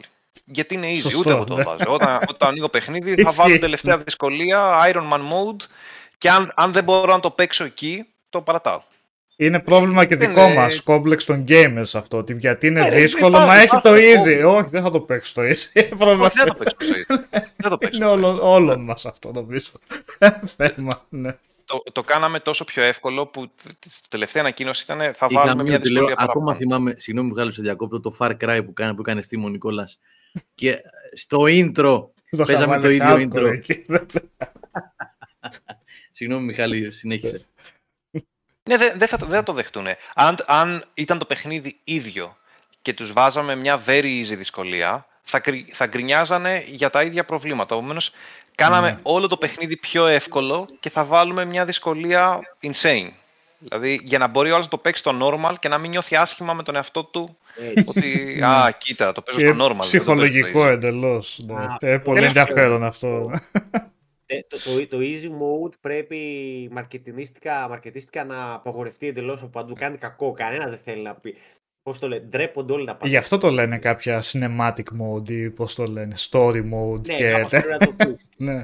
Απενοχοποιούν το easy. Ναι, ναι, εντελώς. Ναι. Είναι η λέξη, εγώ θα το παίξω στο easy. Εγώ, εγώ έπαιζα Edge of Empires, α πει κάτι τέτοιο, ξέρω εγώ, οτιδήποτε. Έχουμε βάλει κάτι λιγάκι κοροϊδευτικά ονόματα στα, στα achievements του Steam. Δεν θυμάμαι αν το τερματίσει σε δυσκολία τελευταία. Είναι κάτι σε φάση. Νομίζω ότι αυτό το παιχνίδι υποτίθεται ότι είναι δύσκολο ή κάτι τέτοιο, ας πούμε. Εντάξει, τους κοροϊδεύουμε.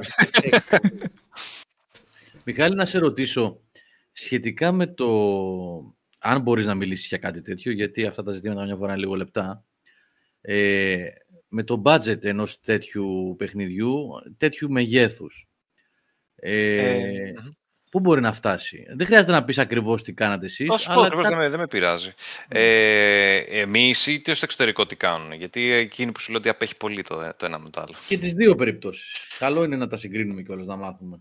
Λοιπόν, ε, Στο εξωτερικό πώς νοείς τη διαφορο- διαφοροποίηση, πώς την κάνεις τώρα; Να έχεις το ίδιο budget αλλά να είσαι σε άλλη χώρα; όχι, ε, δεν είναι. Θα μπεις, θα βρίσκεις μια άλλη εταιρεία που- που έχει, ξέρεις πόσα άτομα είναι.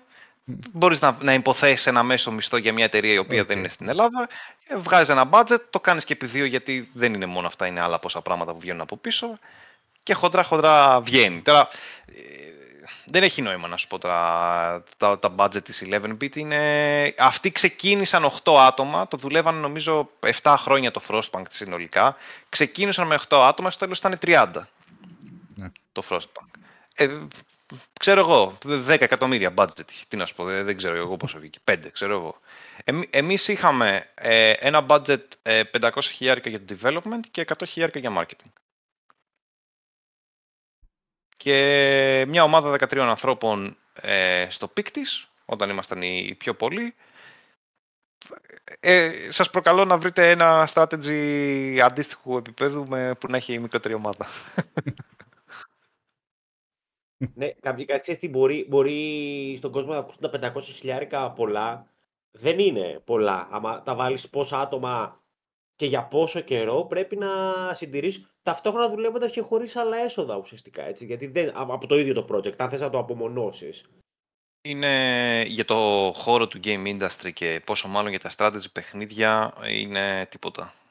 Ε, είναι πολύ ακριβό το game development, είναι πάρα πολύ risky σαν αγορά. Ε, στο εξωτερικό έχουν πάρα πολλά, πάρα πολλούς μηχανισμούς υποστηρικτικούς, έχουν industry, έχουν τρόπους να, να κάνουν mitigate το ρίσκο, το, το ρίσκο τους, να παίρνουν funds. Υ- Υπάρχει ένα ολόκληρο οικοσύστημα για να μπορεί να υποστηρίξει το τόσο ακριβό παιχνίδι, γιατί για μια εταιρεία στο εξωτερικό δεν είναι έλα θα βγάλω ένα παιχνίδι κάνοντας το δρόμο και ελπίζω ότι θα πάει. Ε, έχουν 10 τέτοια παιχνίδια με το πενταπλάσιο project και όταν κάτι θα πάει καλά, θα πάει καλά για εφόρου ζωής. Και αυτός είναι ο λόγος κιόλας που πριν το αναφέραμε ότι γιατί κάνουν stick στα ίδια brands, στα ίδια playstyles κτλ. Είναι γιατί ε, είναι αρκετά δύσκολο από μία φορά να πετύχεις διαμάντια, ε, πόσο μάλλον να το προσπαθείς να το κάνεις και παραπάνω από μία φορές.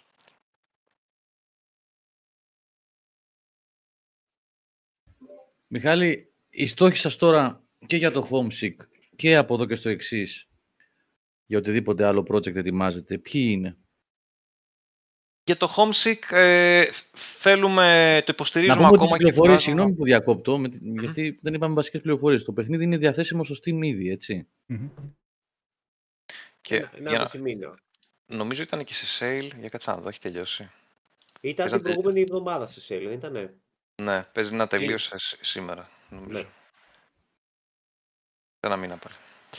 Ε, ε, ουσιαστικά θέλουμε να συνεχίσουμε να υποστηρίξουμε το Homesick και έχουμε βγάλει μια σειρά από ε, ανακοινώσεις ε, στο, και στο Discord server μας και στο, στην- στα Steam Forums για το τι είναι τα επόμενα βήματα που θέλουμε να, να κάνουμε.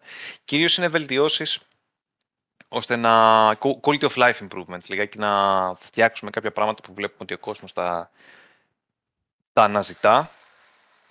Ε, και κάτι το οποίο θέλουμε λιγάκι να βρούμε μια λύση είναι το, το online κομμάτι. Ε, μία, πα- ένα πάλι από τα καινούργια πράγματα τα οποία δοκιμάσαμε ήταν να, να έχουμε online multiplayer, όπου δεν υπήρχε άλλο survival strategy game με online multiplayer. Ε, εμείς αυτή τη στιγμή λόγω του μικρού σχετικά κοινού που έχουμε υπάρχει μια δυσκολία στο να βρεις online match-up ε, τις ώρες που μπεις, να, να, να βρεθούν και άλλοι παίχτες ώστε να αυτοί δημιουργηθούν rooms. Οπότε θέλουμε εκεί να, να βρούμε κάποια λύση ώστε να, λιγάκι, να, να κάνουμε incentivized περισσότερους παίχτες να μπαίνουν και να παίζουν λιγάκι online. Ε, και από εκεί και πέρα και σχεδόν και όλα τα updates που έχουμε βγάλει τις προηγούμενες εβδομάδες αλλά και από εδώ και πέρα κινούμαστε με βάση το feedback ε, του κόσμου, του τι, τι αναζητά περισσότερο από το παιχνίδι μας.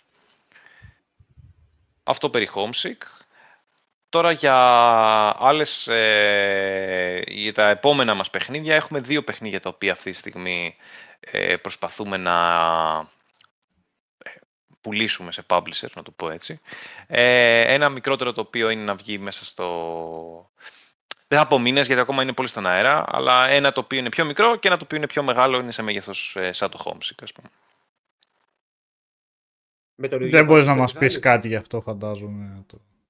Το- Ε, Σε ποιο Δεν- είδος έστω θα είναι; Προσπαθούμε να συνεχίσουμε την εργασία με τον ίδιο publisher ε, για να το δούμε, αλλά δεν είναι αποκλειστικό. Τώρα, περί είδους, το ένα από τα δύο ε, θέλουμε να το πάμε κοντά στα, στις ρίζες, τέλος πάντων, της εταιρείας και των παιχνιδιών που σχεδιάζουμε. Το όνομα Traptics έχει προκύψει από το, από το συνδυασμό των λέξεων Trap και Tactics. Ε, οπότε θα έχει κάτι να κάνει πολύ με αυτό. Θα είναι tactical, ε, που να έχει να κάνει πολύ με να, σ- να σετάρω την στρατηγική μου, ας πούμε, και να, κάνω, να στήσω μπράβο. παγίδες και τέτοια. Μας αρέσουν αυτά.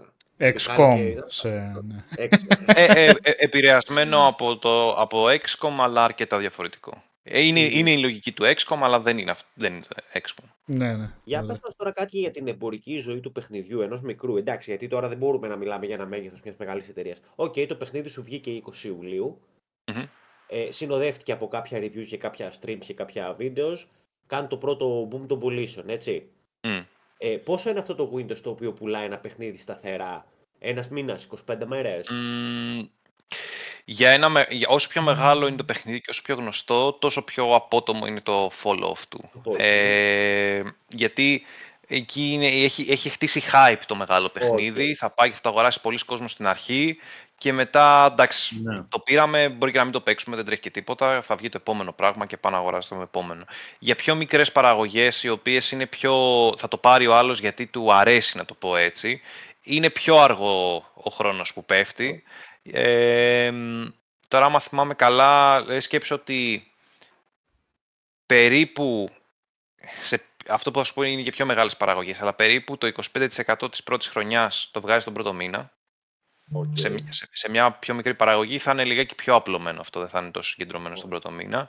Και τη δεύτερη χρονιά, άμα θυμάμαι καλά, πουλάς κάτι του τύπου 3 πέμπτα της πρώτης. Με Οπότε- κάποια έκπτωση φαντάζομαι συνήθως, έτσι. Εκεί θα Ε, κάνει- ε, σου λέω όχι κόπιες, σου λέω το revenue. Εννοείται ότι θα κάνεις εκπτώσεις. Εκπτώσεις Ωραία. κάνεις κάθε μήνα, αλλά το revenue που θα παράξει ένα παιχνίδι είναι περίπου τα, τα- το μισό σχεδόν που πα, παρήγαγε την προηγούμενη χρονιά. Οπότε δεν είναι αμεληταίο, αλλά δεν αυξήθη δεν πρόκειται. Εκτός Ωραία. άμα είναι κάτι early access, ας πούμε, και είναι κάτι παράδοξο. Οπότε μιλάς για ένα κύκλο ζωής, έτσι 18-19 μήνες, το οποίο μπορεί να σου προσφέρει ένα εισόδημα το παιχνίδι χοντρικά. Ε, θα έλεγα, θα έλεγα ότι μέχρι και τα τρία χρόνια μπορείς να μέχρι το και τα τρία μετρήσεις. χρόνια, πολύ ωραία. Ε, είναι, είναι κάτι υπολογίσιμο.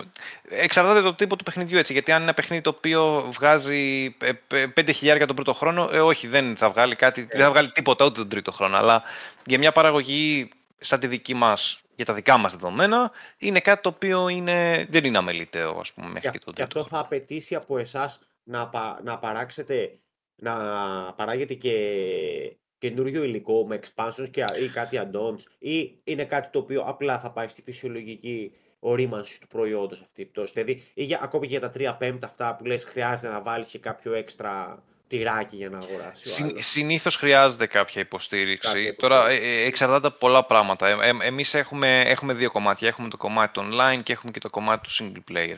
Το single player ε, θεωρητικά ε, ψηλό μπορεί να πάει μόνο του μέχρι κάποιο σημείο. Το online δεν μπορεί να πάει μόνο του, αλλά για μας δεν είναι και, και βασική εμπειρία. Ε, Ωραία.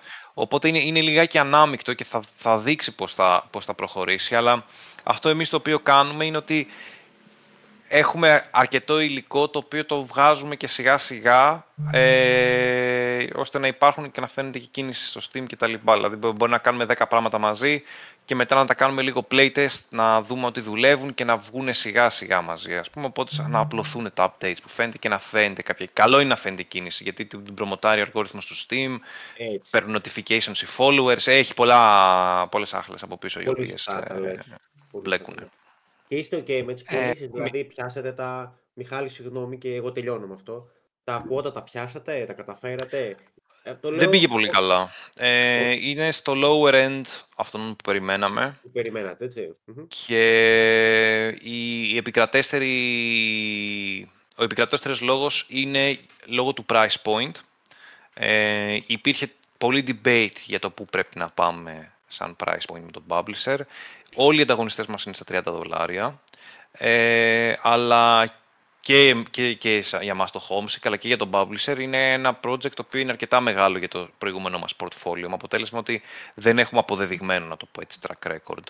Okay. Κατα, καταλήξαμε στα 25 δολάρια, το οποίο η αίσθηση που παίρνουμε αυτή τη στιγμή είναι ότι είναι πιο πάνω από εκεί που θα έπρεπε. Ε, θα έπρεπε να είναι στα 20.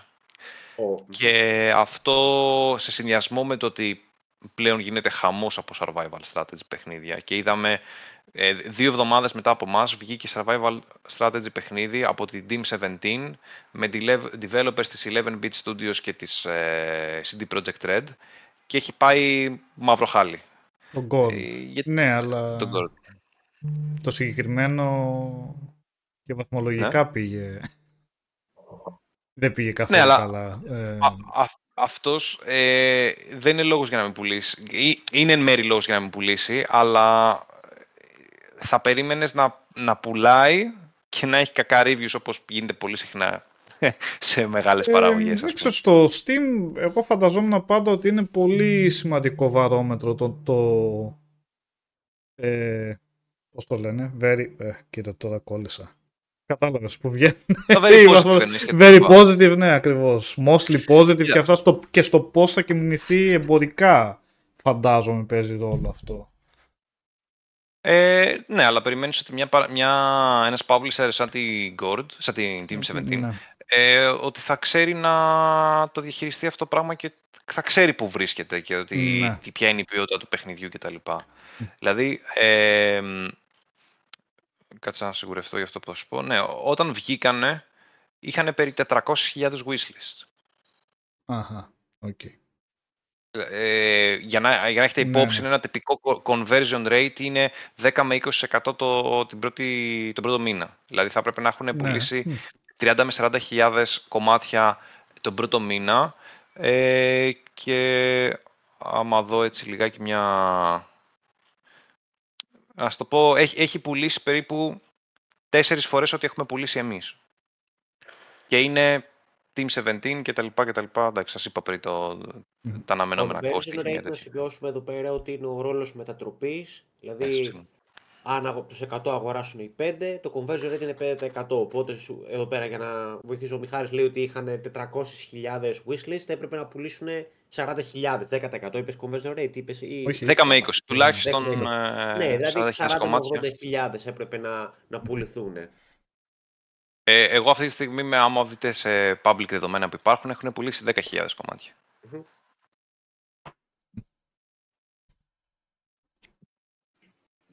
Λοιπόν, Ε, Μιχάλη, για κονσόλες σας, ενδ- σας ενδιαφέρει να κυκλοφορήσετε κάτι, είτε το Homesick είτε κάτι μελλον- μελλοντικά; Τις γυροφέρνουμε τις κονσόλες ε, από εδώ και από εκεί. Ε, μιλάμε αυτή τη στιγμή με ένα publisher για να βγει το Homesick σε κονσόλα, αλλά είναι ένα καινούριο για μας μέτωπο, το οποίο οι απαιτήσεις που θα έχει στο κομμάτι του community management, να το πω έτσι, και, της, πos- και της- του marketing είναι άγνωστες. Αλλά άμα το έχεις βγάλει τώρα για PC, το να το βγάλεις για την κονσόλα είναι μικρό κομμάτι. Οπότε ναι, και μάλλον θα βγει. Μάλλον. Α, Είναι πιο πολύ Θα θέμα το πάρω. management παρά τεχνικό, ξέρω εγώ, ή κάτι άλλο. Ή- Είναι, είναι πιο πολύ a good to have. Είναι, είναι απλά καλό, καλό να, να το έχεις σαν εταιρεία, να το έχεις κάνει, να το έχεις δει, να το έχεις περάσει μια φορά, γιατί όταν θα θες να το κάνεις και θα μετράει η κονσόλα, γιατί τώρα ο τύπος του παιχνιδιού δεν είναι, ας πούμε, ε, έφορο έδαφος για την κονσόλα, ε, είναι καλό να το έχεις κάνει ήδη μια φορά. Εγώ στο Switch, παρόνος χάρη, θα μπορούσα να το φανταστώ αυτό το παιχνίδι πάντως. Εγώ στο Switch πιστεύω ότι δεν θα το σηκώνει, αλλά θα, θα δείξει. αυτό, δεν το, ξε- αυτό δεν το Ναι. ξέρω. Εντάξει, ναι. Πολύ πιθανό. οκ. φτάνοντας σιγά σιγά προς Μαχαι- το Μαχαίρι τέλος. στην καρδιά έριξες τώρα, Μιχάλη. Μαχαίρι στην καρδιά. φτάνοντας σιγά Τι σιγά προς το τέλος. επιρροές είχατε, sorry, ναι.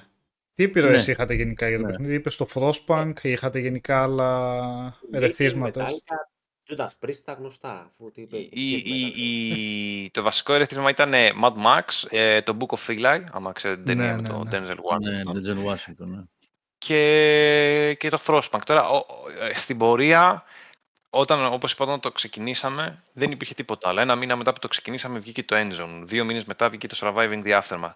Στην πορεία, οι επιρροές μας είναι να κινηθούμε σε, αντίθετες, σε διαφορετικές κατευθύνσεις, σε πάση περιπτώσει, από ό,τι έχουν κάνει όλοι οι υπόλοιποι, γιατί ε, τώρα εμείς που βγήκαμε υπάρχουν άλλα τρία παιχνίδια που έχουν την ίδια ιδέα. Να βγουν strategy, Mad Max, ε, αυτοί έχουν βάλει και το κομμάτι με τα αμάξια μέσα. Ε, και ένα μάθημα τέλος πάντων που έχουμε πάει και που έχουμε μάθει είναι τέλος πάντων ότι αν κάτι φαίνεται πολύ προφανές, που μεταξύ μας τώρα το Frostpunk με Mad Max ε, είναι λίγο του obvious, ε, μάλλον φτιάχνεται ήδη. μάλλον κάποιος άλλος, μάλλον το έχουν ναι. σκεφτεί άλλες 10 ναι. εταιρείες συγχρόνω. Ε, και κάποιο πιο δικό μου ερώτημα, αυτό με το CGI ε, αυτός outsourcing φαντάζομαι αυτό πώς προκύπτει, τους λέτε θέλουμε τάδε διάρκεια να έχει και... είναι in-house το κάναμε. Α, αλήθεια, ωραία. Ναι. Ε, Θέλει ε, πολλή δουλειά, είναι... πώς πάει αυτό για να βγει ένα τέτοιο... Αυτό, αν, αν σου πω να φτιάξει κάποιος ε, in-house cinematic pre-rendered ένα λεπτό trailer, ε, είναι μήνες επί μηνών δουλειά. Ε, ο τρόπος που το κάναμε εμείς και είναι και από τα πράγματα τέλος πάντων τα οποία έτσι είμαστε περήφανοι για τον τρόπο που παράγουμε είναι ότι βρίσκουμε τρόπους να κάνουμε κάτι να φαίνεται ακριβό χωρίς να είναι. Ε, έχει να κάνει με το πώς στείνεις την κάμερά σου, πώς, από πού στείνεις τον άρα, δηλαδή φαίνεται καλή παραγωγή και είναι δουλειά ενός ανθρώπου τρεις μήνες ας πούμε το cinematic εννοώ, όχι όλο, έτσι. Ναι. Ε, οπότε έχει να κάνει με το να μπορέσεις να αναδείξεις τις δυνάμεις σου σαν στούντιο ε, και να κρύψεις αδυναμίες σου. Το να κρύψουμε τις αδυναμίες μας το δουλεύουμε ακόμα. Αν, έχει, αν έχουν τα παιδιά που μας ακούνε κάποια ερώτηση να κάνουμε στο Μιχάλη πριν κλείσουμε, έπρεπε να το είχα πει λίγο πιο πριν αυτό για να σας προλάβω λιγάκι.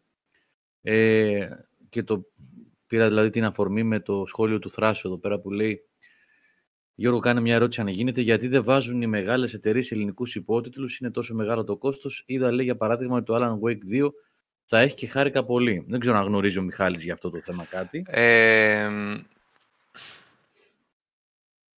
είναι σχετικά μεγάλο το κόστος. Δεν είναι αρκετά μεγάλο για μια ελληνική εταιρεία, για μια ξένη εταιρεία να το μεταφράσει στα ελληνικά, αλλά το, το κόστος προκύπτει από το να το διαχειριστείς αυτό το πράγμα είναι μεγάλο. Δηλαδή, μια εταιρεία δεν θα το κάνει χωρίς να το μαρκετάρει, χωρίς να το προωθήσει. Οπότε δεν είναι το, το θέμα του να το μεταφέρεις στα ελληνικά, αλλά είναι το θέμα του τι θα το κάνει αυτό το πράγμα μετά και πώς θα το πουλήσει, να το πω έτσι. Ε, ε, εμείς το κάναμε localize το παιχνίδι στα ελληνικά. Έχει αρκετές λέξεις το Homesick, ε, είναι 90.000 λέξεις ε, κείμενο ε, και το κόστος του ήταν κοντά στα 5.000 ευρώ. Δεν είναι μεγάλο, αλλά δεν θα βγάλουμε 5.000 ευρώ από ελληνικό κοινό. Ε, και αντίστοιχα για μια άλλη εταιρεία που είναι πιο μεγάλη, τώρα ναι, μπορεί το Alan Wake ας πούμε ή οτιδήποτε, ε, θα τους κοστίσει το εξαπλάσιο γιατί δεν θα έχει τις τιμές που έχουμε εμείς ας πούμε και θα μπορεί και να τα βγάλει, μπορεί και όχι είναι, είναι λίγο περίεργο το, το ελληνικό μάρκετ. Είμαστε πολύ λίγοι για να το βγάλει κάποιος στα ελληνικά. Ο Σεμπάστιαν Καστελάνος εδώ θα ήθελε να μάθει και τη γνώμη σου για την εξαγορά Activision από Microsoft. Προχώρησε αυτό. Είναι ακόμα ε, ναι, νομίζω θα τελειώσει αυτό. Μόνο η Αγγλία είναι που δεν έχει δώσει το OK. Όλοι οι άλλοι το έχουν δώσει, οπότε δεν, δεν ε... πιστεύω να υπάρχει περίπτωση να μην γίνει η γνώμη μου. Τώρα, ε, σαν επιχειρηματίας, με επηρεάζει όσο επηρεάζει και εσάς. Ε, είμαστε σε άλλο κόσμο, δεν, δεν, ναι, δεν ναι. υπάρχει καμία, καμία επαφή. Τώρα, σαν παίχτης, τι να σας πω. Δεν, ε, δεν έχω επίγνωση του τι σημαίνει αυτό, τι συνεπάγεται. Είναι λίγο μακριά από μένα, δεν, δεν με επηρεάζει πολύ. Μου είναι λίγο αδιάφορο θα πω. Είναι ωραία και η, η ερώτηση που κάνει ο Proc Freak έτσι. Αν θες, Γιώργο, να είναι και η τελευταία να το. σαν σοβαρή ερώτηση. Ναι, ναι, ναι, ναι. Αν έχεις λέει προσφορά από μεγάλη εταιρεία, θα πήρε, θα δουλέψεις, θα έκανες το βήμα ή θα έμενες πώς πάει τώρα; Και εγώ να το προσθέσω και αν υπήρχε και κάποια εξαγορά και μια συγχώνευση. Γιατί ξέρεις τι μαθαίνουν αυτοί οι τύποι της τραπέζη που μας αρέσουν. Δεν έρχεστε να δουλέψετε για μας και να κάνουμε κάτι καλύτερο; Είσαι ανοιχτός σε όλα ή θέλεις να είσαι το Μμμ. αφεντικό του εαυτού σου. Κοίτα, η, η, η εξαγορά, ε, δεδομένου ότι διατηρείς το χαρακτήρα σου, δεν το βλέπω σαν κάτι αρνητικό. Δηλαδή, η εξαγορά ουσιαστικά τι είναι, είναι σαν να λέμε ένα funding μεγαλύτερο από αυτό που πήραμε από το Homesick. Δεν σου, θα σου- δεν θα σου δώσει άλλος ε, 50 ευρώ, θα σου δώσει 1000 ευρώ και θα σου πει σου παίρνω όλη την εταιρεία και θα φτιάξεις τρία τέτοια παιχνίδια. Αυτή τη στιγμή που είναι το δικό σου παιχνίδι και θεωρητικά δεν θα εμπλακεί, τις περισσότερες φορές δεν εμπλέκονται ε, οι, οι από πάνω, δεν μου φαίνεται προβληματικό. Ε, τώρα το να πάω να δουλέψω σε άλλη εταιρεία είναι μια συζήτηση που την έχουμε πολύ συχνά με, ο- με διάφορους φίλους κτλ. Είναι πολύ διαφορετικό το να φτιάχνεις ένα παιχνίδι με μια ομάδα 20 ανθρώπων και να φτιάχνεις μια ομάδα, ένα παιχνίδι με μια ομάδα 200-300 ανθρώπων όπως είναι τα περισσότερα παιχνίδια τα οποία ε, γνωρίζουμε σε AAA.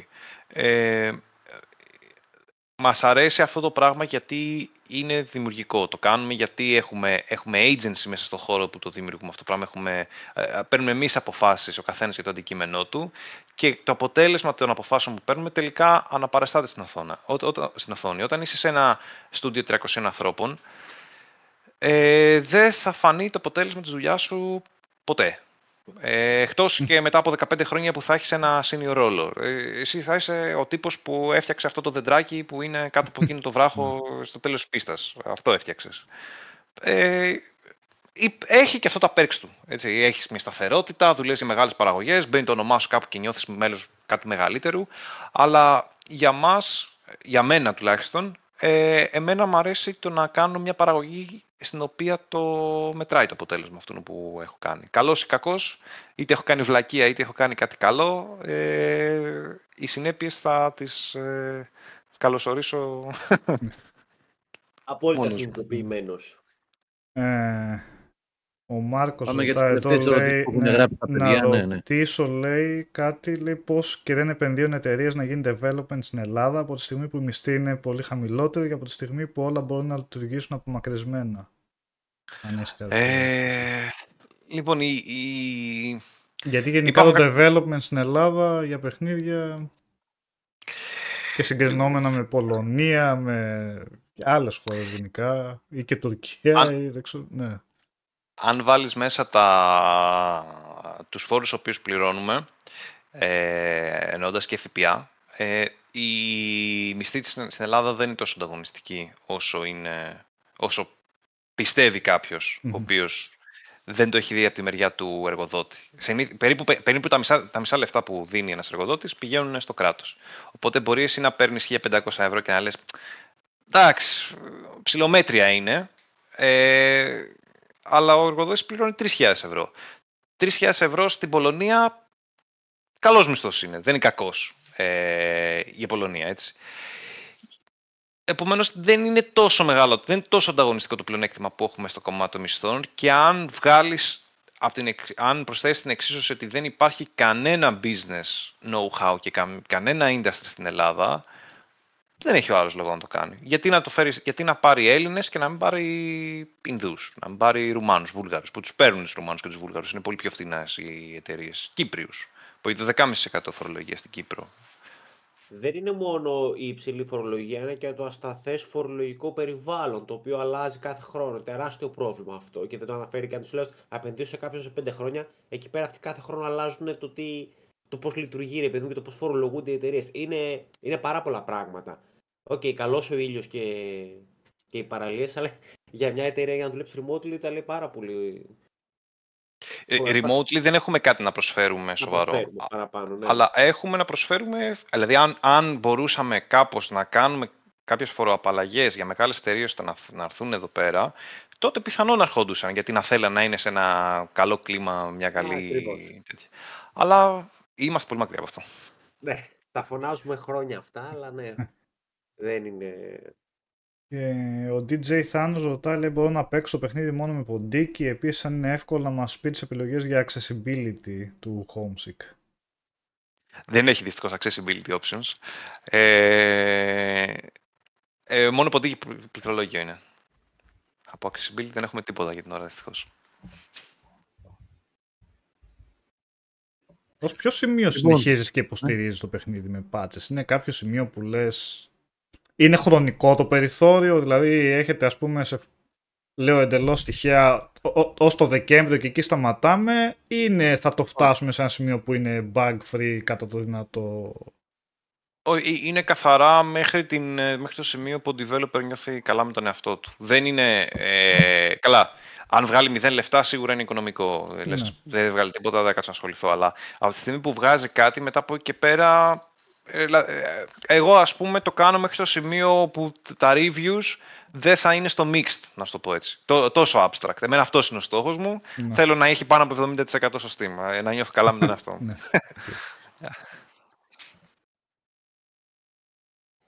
Μετράει όμως που έχετε καλές βαθμολογίες από κριτικούς γενικά. Δεν νομίζω. Ε, είναι, για είναι για μια σας το επιβεβαίωση λέω, για σαν μας. αυτό, αυτό. Α, για, για μας, ναι, για μας, είναι σε φάση... Έχουμε μια δικαιολογία, ξέρεις τι, ναι, αλλά ο άλλος του άρεσε το narrative. Τώρα, αυτό- ε, θα, θα ακούς αυτόν που, που σε βολεύει. Ε, ο, ο κριτικός είπε ότι είναι καλό το narrative, αλλά καλό θα είναι. Έτσι, έτσι, έτσι, έτσι, έτσι. Το θέμα είναι να διαβάζεις όμως και φαντάζομαι χωρίζονται σε δύο κομμάτια αρνητικές κριτικές. Αυτές που σου λένε πράγματα που όντως ισχύουν και λες κρίμα γιατί αυτός δεν του άρεσαν στοιχεία του παιχνιδιού που όντως ξέρω εγώ δεν λειτουργούσαν καλά, τουλάχιστον για αυτόν τον παίχτη. Και υπάρχουν και αρνητικές κριτικές που καταλαβαίνεις αυτό που έλεγες, ότι ο συγκεκριμένος πήρε το παιχνίδι Ήθελα χωρίς το να πράγμα. ξέρει τι θα παίξει. Ναι, θέλω σε ένα άλλο πράγμα. Αυτό Ε, πώς το, πόσο από κάτω μπορεί να σε πάρει, πέρα από τον εκνευρισμό του στυλ, μα καλά δεν είδες τι παιχνίδι είναι. Από εκεί πέρα όμως δεν, δεν είναι κάτι το αρνητικό στην πράξη για το ίδιο το παιχνίδι. Γιατί αυτός δεν Για κάνει τα- κριτική σε αυτό το παιχνίδι ουσιαστικά.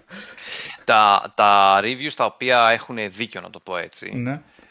ε, απλά σε, στε, σε στεναχωρούν. Γιατί το ξέρεις, ρε παιδί μου, ότι είναι αλήθεια. Σου λέει ο Ναι. άλλος π.χ. έχει αυτό το πρόβλημα το παιχνίδι και το ξέρεις σαν σχεδιαστής ή σαν ε, σεναριογράφος ή οτιδήποτε και δεν μπορείς να κα- κάνεις κάτι. Δηλαδή, σε φάση, ναι, εντάξει. Ε, δεν έχω κάτι να σου πω. Δηλαδή, δεν είναι τέλειο το παιχνίδι. Κανένα παιχνίδι δεν είναι τέλειο. Και οι σχεδιαστές ξέρουν τα ελαττώματα του παιχνιδιού πολύ καλύτερα από τους παίχτες. Και όταν ο παίχτης εντοπίζει και έχει δίκιο, σε πονάει λιγάκι. Αλλά τώρα, όταν είναι ο άλλος, πρώτο, πρώτο review που είχαμε, ήταν ένας τύπος, είχε ανοίξει το παιχνίδι, είχε παίξει 0,2 ώρες και είχε γράψει ένα κατεβατό, το οποίο του είχε πάρει τουλάχιστον 2 ώρες να γράψει το κατεβατό. Και, και έλεγε, έλεγε, έλεγε, το παιχνίδι είναι έτσι, είναι αλλιώς. Πού το ξέρεις, δεν έχεις παίξει καν. Δηλαδή, τι, τι κάθομαστε εκεί συζητάμε. Ήθελε να, να κάτσεις να βγάλει την τέτοια. Α, αυτά τα βλέπεις και ψηλό τα κορυδεύει και τα λοιπά. Σε πονάνε, αλλά εστιάζεις σε αυτά που δεν φταίει εσύ, να το πω έτσι.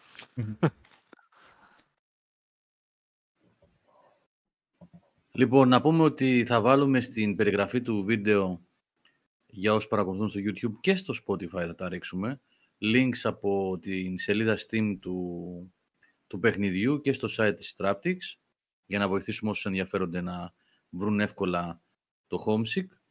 Σε λίγο φτάνοντας προς το κλείσιμο, μετά θα κάνουμε εμείς την κλήρωση για να δώσουμε δύο κωδικούς που μας έδωσε ο Μιχάλης και η, η- η ομάδα του για το παιχνίδι.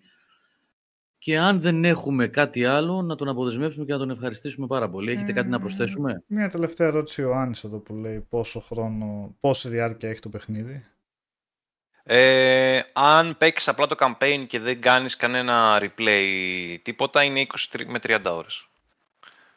Αν το παίξεις μόνο το campaign. Και, με- αλλά μετά έχει, αν θες endless mode, μπορείς να παίξεις σε περισσότερες δυσκολίες προφανώς και έχουμε και το online multiplayer. Αλλά μόνο το campaign είναι τουλάχιστον 20 ώρες. Ο Οδυσσέας δεν είπε τίποτα. Εκτός αν έχει φύγει για βουτιά ήδη εκεί πέρα. Εσύ. Έχει κοπανίσει μπυρίτσες τώρα. Παρακολουθώ. Έχει, έχει γίνει τώρα. Τρώει, τρώει τώρα.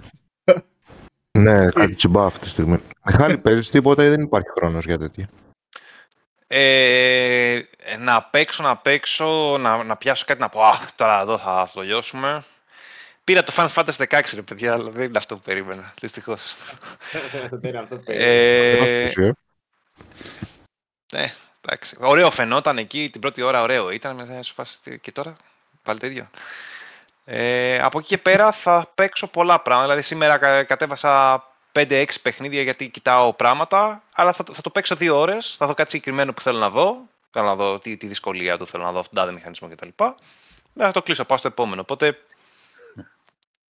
Ναι, Ο δεν παίζω Σπύρος πολύ. λέει θα αρχίσει η Αυτά μάχη που είδες τώρα. τα από το τελευταία. Final Fantasy 16.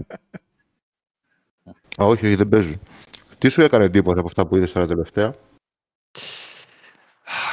Τι μου έκανε εντύπωση; Ε, Jack the Lions Τι, δεν 3 μ' ήταν άρεσε. Ποιο δεν σ' άρεσε. Ναι. Μμ. Όχι, μ' άρεσε, μ' άρεσε, μ' άρεσε. Jack the Lions 3. Ε, από Indie, άμα ξέρετε το Stacklands, δεν είναι καινούριο, αλλά ε, είχε ένα ωραίο... Είναι ε, strategy που παίζει με κάρτες ε, ουσιαστικά. Και εντάξει, σήμερα ας πούμε έπαιζα XCOM 2, όπως είπαμε, περί, κάτι σχετικά περί XCOM. Οπότε ναι, έχω κατεβάσει και τα παιχνίδια 7 χρόνια το- παλιά. γιατί- και- Το κάτι- Xenonauts κάτι- δεν το έχεις; Το Xenonauts δεν με κερδίζει η αισθητική του, να σου πω την αλήθεια. Είναι λίγο παλιακό το design όπως είναι, αλλά ναι. Ο, ο δημιουργός Είναι- των αρχικών νομίζω είναι σε αυτό που δουλεύει.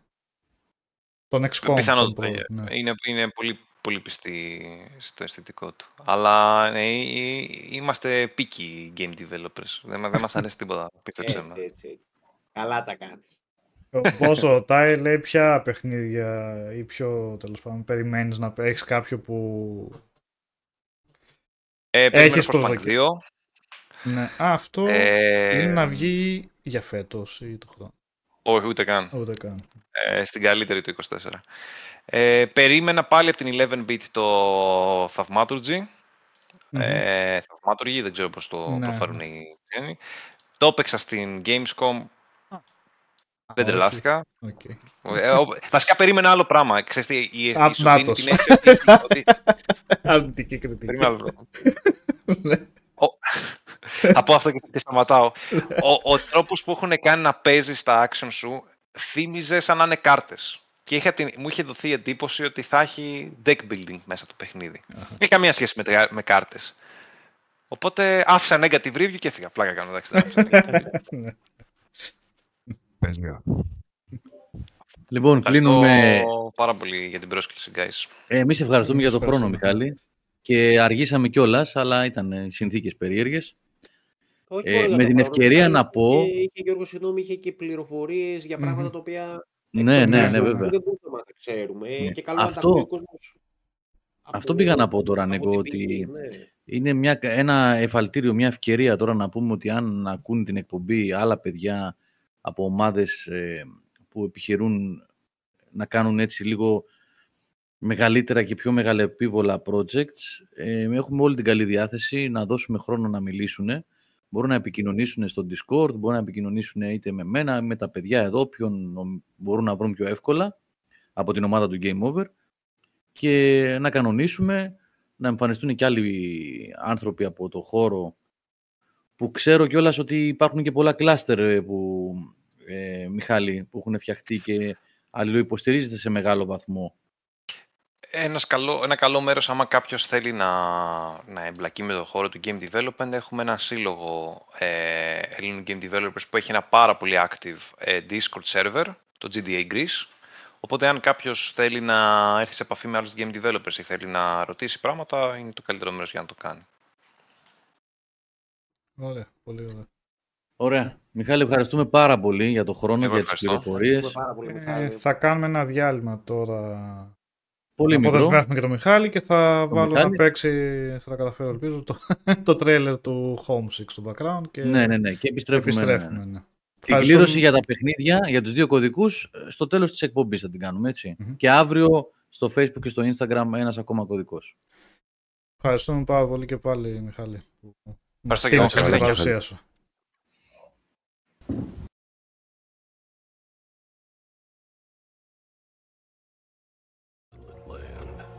It's all about harsh choices. By yourself, all you've got around you is desert. Choose to band together with others, you've got life. Water. Civilization. But the more you have, the harder it is to keep things from falling apart. People will die, but it's up to you to make the best of it. To survive, you must reach out to the world outside. And the most difficult choice is always right around the corner.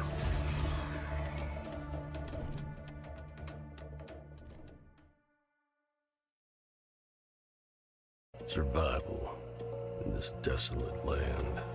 It's all about harsh choices. By yourself, all you've got around you is desert. Choose to band together with others, you've got life. Water.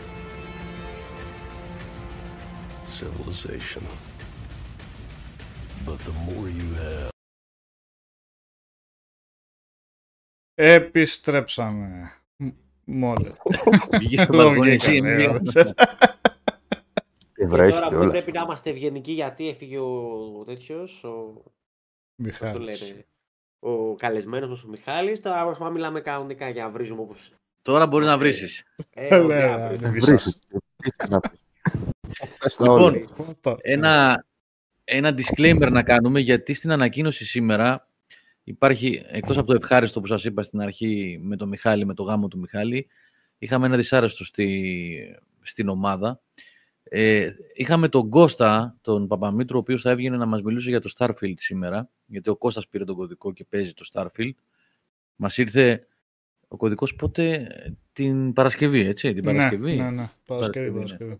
και ξεκίνησε ο Κώστας και παίζει. Και είχαμε κανονίσει μετά την ε, συζήτηση που είχαμε με τον Μιχάλη προηγουμένως να, είναι, να μιλήσουμε για το Starfield που είναι και το hot topic που λένε και στο χωριό μας των ημερών, το μεγάλο παιχνίδι των ημερών.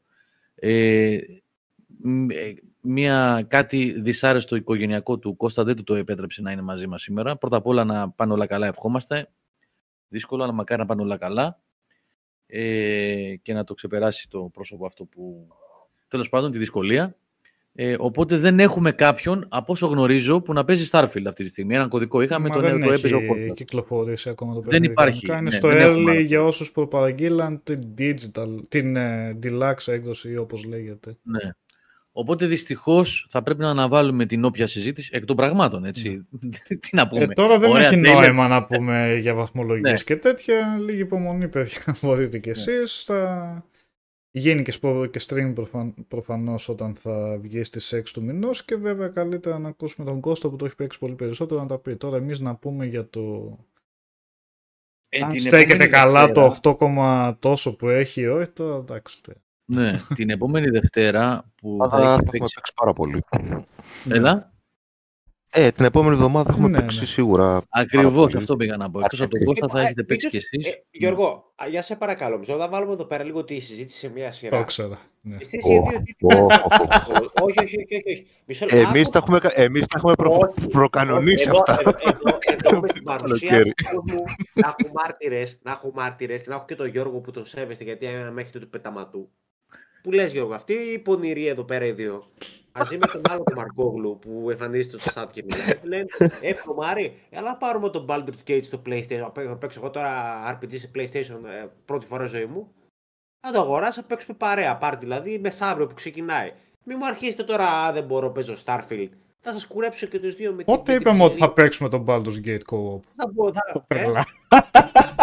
ε, Τρελά. Ε, Την επόμενη εβδομάδα, την επόμενη για το Starfield, θα Ε, λέω, Νικόλα. εσείς θα παίζετε Baldur's Gate μαζί μου, μην, μην έρθω, μην πεταχτώ Ολλανδία και Αθήνα και αρχίζω και μοιράω σφαλιάρες.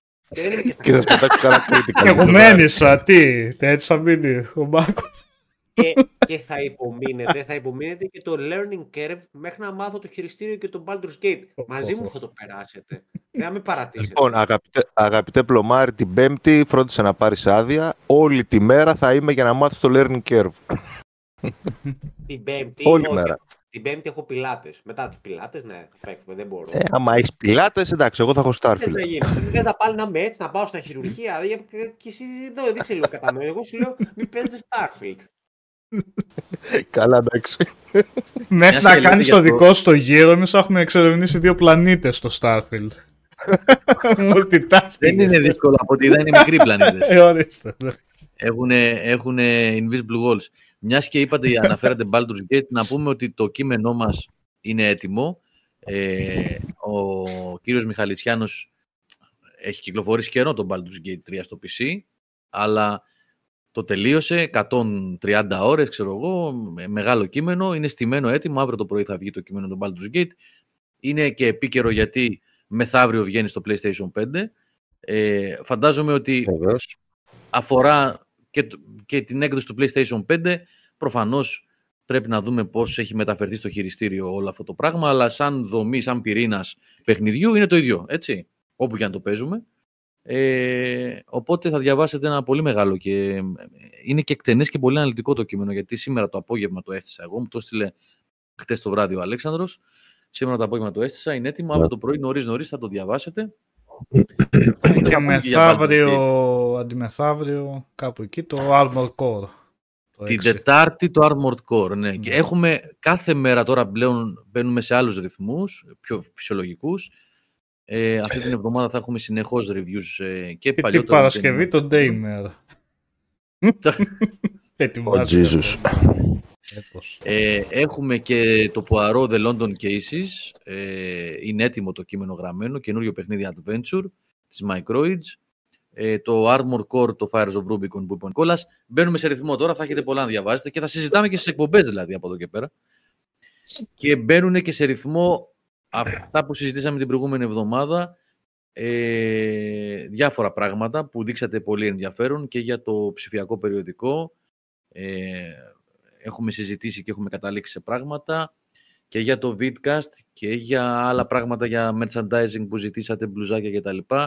Ε, τα βάλαμε κάτω, είδαμε τι μπορεί να γίνει, θα σιγά σιγά, αυτά σιγά σιγά μέσα στις επόμενες εβδομάδες θα γίνουν όλα. Θα τα δείτε να γίνονται σιγά σιγά όλα. Μπαίνουμε σε ρυθμό. Όλα τα αγόρια εδώ. Θα μπούμε σιγά σιγά. Οπότε, μιας και δεν έχουμε Starfield να πούμε και σας βάζουμε on hold, Ω, ναι. Τι να πούμε, τι θέλετε;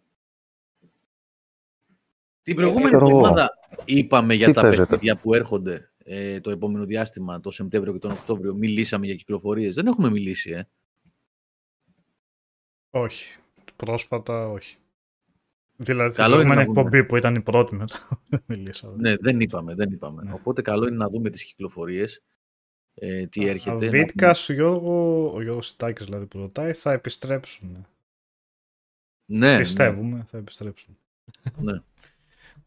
Επιστρέψουν, αλλά θα είναι τύπου Δρομολογούνται. OnlyFans. Τι θα είναι; OnlyFans θα είναι. Θα πρέπει να είναι OnlyFans. Θα κάνουμε γυμνή για να βγάλουμε κανένα χρήμα. Τι...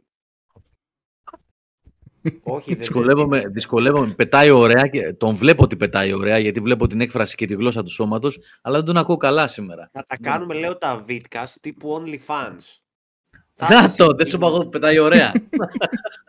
να οικονομήσουμε κανένα χρήμα, ξέρω κάτι να βγάλουμε. Να δούμε και Ναι. πόσοι, πόσοι έχουν και, και γούστα έτσι ωραία εδώ πέρα από το chat. Αν μάθουμε. Εντάξει. OnlyFans, ό,τι θέλει. Βαγγιόρικα. ναι, έτσι. Λοιπόν, ε, εγώ κοίταξα πριν μερικές μέρες τις κυκλοφορίες και είδα ότι ο Σεπτέμβριος τελικά δεν έχει πολλά πράγματα. Από τον Οκτώβριο γίνεται πανηγύρι, αλλά πάμε λίγο γρήγορα να δούμε. Γρήγορα, γρήγορα όμως. Baldur's Gate 3, όπως είπαμε, 6 του μήνα για PlayStation 5. Ανακοίνωσε η Larian ότι θα βγει και Series X και S με κάποιους περιορισμούς στο S εντός του 23. Τώρα πότε ακριβώς δεν έχουν πει, αλλά θα Άντε, Κλείδωσε μπράβο. ναι. Το Starfield PC και Xbox Series επίσης 6 του μήνα η, η, full, έκδο- η full έκδοση, η, πώς να το πω, η κανονική του κυκλοφορία, η μη early access, ας το πούμε έτσι. Ε, το Sifu έχει ένα update, άσχετο είναι αυτό. Final Fantasy 7 Ever Crisis για Android και iOS. Γιατί το αναφέρω θα μου πείτε τώρα, γιατί είναι Final Fantasy. Εμ, ένα update για το Cyberpunk βλέπω 9 Σεπτεμβρίου. Δεν είναι το Phantom Liberty όμως ακόμα αυτό, έτσι; Ή είναι, Το όχι. free Ε, update όχι, πρέπει να είναι αυτό στα- πριν το, ναι. πριν το Free update. expansion. Ναι, ναι. το free Μμ. Λοιπόν, πάρα πολλά indies. Θα μας πει ο κύριος Μαρκόγλου όταν θα έρθει η ώρα αν είναι κάτι που αξίζει και εγώ δεν το έχω υπόψη μου. The Crew Motorfest, έτσι, το μη ρεαλιστικό racer της Ubisoft. Το αντίπαλο δέος του ζητήσει- Forza Horizon. Ναι, ε, μας επ- επικοινώνησαν από Ubisoft σήμερα το πρωί ότι έχουν διαθέσιμους review codes και έκανα το αίτημα. Ε, λογικά αύριο μεθαύριο θα έχουμε κωδικό και γι' αυτό, θα το δούμε στην ώρα του. Ε, προχωράω, προχωράω. Σεπτέμβριο. Ε, ναι, Μια μικρή παρέμβαση εδώ, βεβαίως. μιας και παίζαμε και με τα παιδιά παλιότερα. Μμμ. 18 Σεπτέμβρη κυκλοφορεί και σε κονσόλες το, η digital έκδοση του Gloomhaven. Πολύ niche κοινό, οκ. Αλλά είναι το πλέον επιτυχημένο επιτραπέζιο σε μεταφορά σε digital και βγαίνει και σε κονσόλες 18 Σεπτέμβρη. Μάλιστα. 19 Ευχαριστούμε Σεπτέμβρη. δαίμονα για το donation, αλλά περιμένω το τον πλωμάρι να, βγάζει, να βγάλει την μπλούζα τώρα. Όπως ζητάει, ορίστε. OnlyFans που έλεγε. Only fans. Όχι, εγώ δεν πλήρωσα, δεν θέλω να δω τέτοιο πράγμα. 2 ευρώ οριακά θα σου εμφανιστώ με τυραντάκι στην επόμενη εκπομπή. Ξέρεις πριν χειμωνιάσει. Με τη ρόμπα, τι μου. Με τη ρόμπα, τη ρόμπα. Η, η ρόμπα πρέπει να πέσει κασέρι για να ξαναβγεί. Όχι. Θα βολευτείτε με την μπορντό ρόμπα. Για να ξαναβγεί η φούξια ρόμπα, θα πρέπει να πέφτει κασέρι από εδώ και πέρα. Αυτά που ξέρατε τελειώσανε. Λοιπόν, 19 Σεπτεμβρίου το Lies of Pi, of P, συγγνώμη, όχι Pi, of P. Το Pi είναι μαθηματικός όρος, of P. Ε, 19 Σεπτεμβρίου και το Mortal Kombat 1. Α, Αυτές είναι καλές κυκλοφορίες για το Σεπτέμβριο. Ε, συνεχίζω, δεν βλέπω κάτι σα- σε μεγάλα πάντα μιλάω, έτσι. Κυκλοφορεί για το Ε, Σεπτέμβρη, Γιώργο, σε πάρε μέχρι τα Χριστούγεννα. Αυτό είναι το πρόβλημα.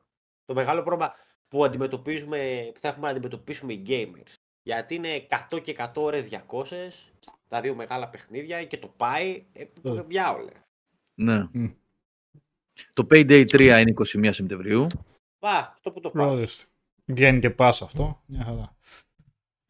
Το δούμε. Το, Τι θα πρώτο δούμε. το, αντι, το anti-FIFA, ε, ουσιαστικά δηλαδή το FIFA χωρίς τα δικαιώματα, το FC24 της EA, βγαίνει 22 Σεπτεμβρίου, όπως καταλαβαίνετε και τεράστια κυκλοφορία, ασχέτως αν δεν λέγεται FIFA. Θα δούμε βέβαια πόσο θα επηρεάσει η έλλειψη του ονόματος FIFA πια, ε, γιατί στην Ελλάδα ε, είναι όπως λέγαμε κάποτε, τέλος πάντων ο κόσμος έχει μάθει να λέει FIFA, παίζουμε FIFA, παίζουμε FIFA.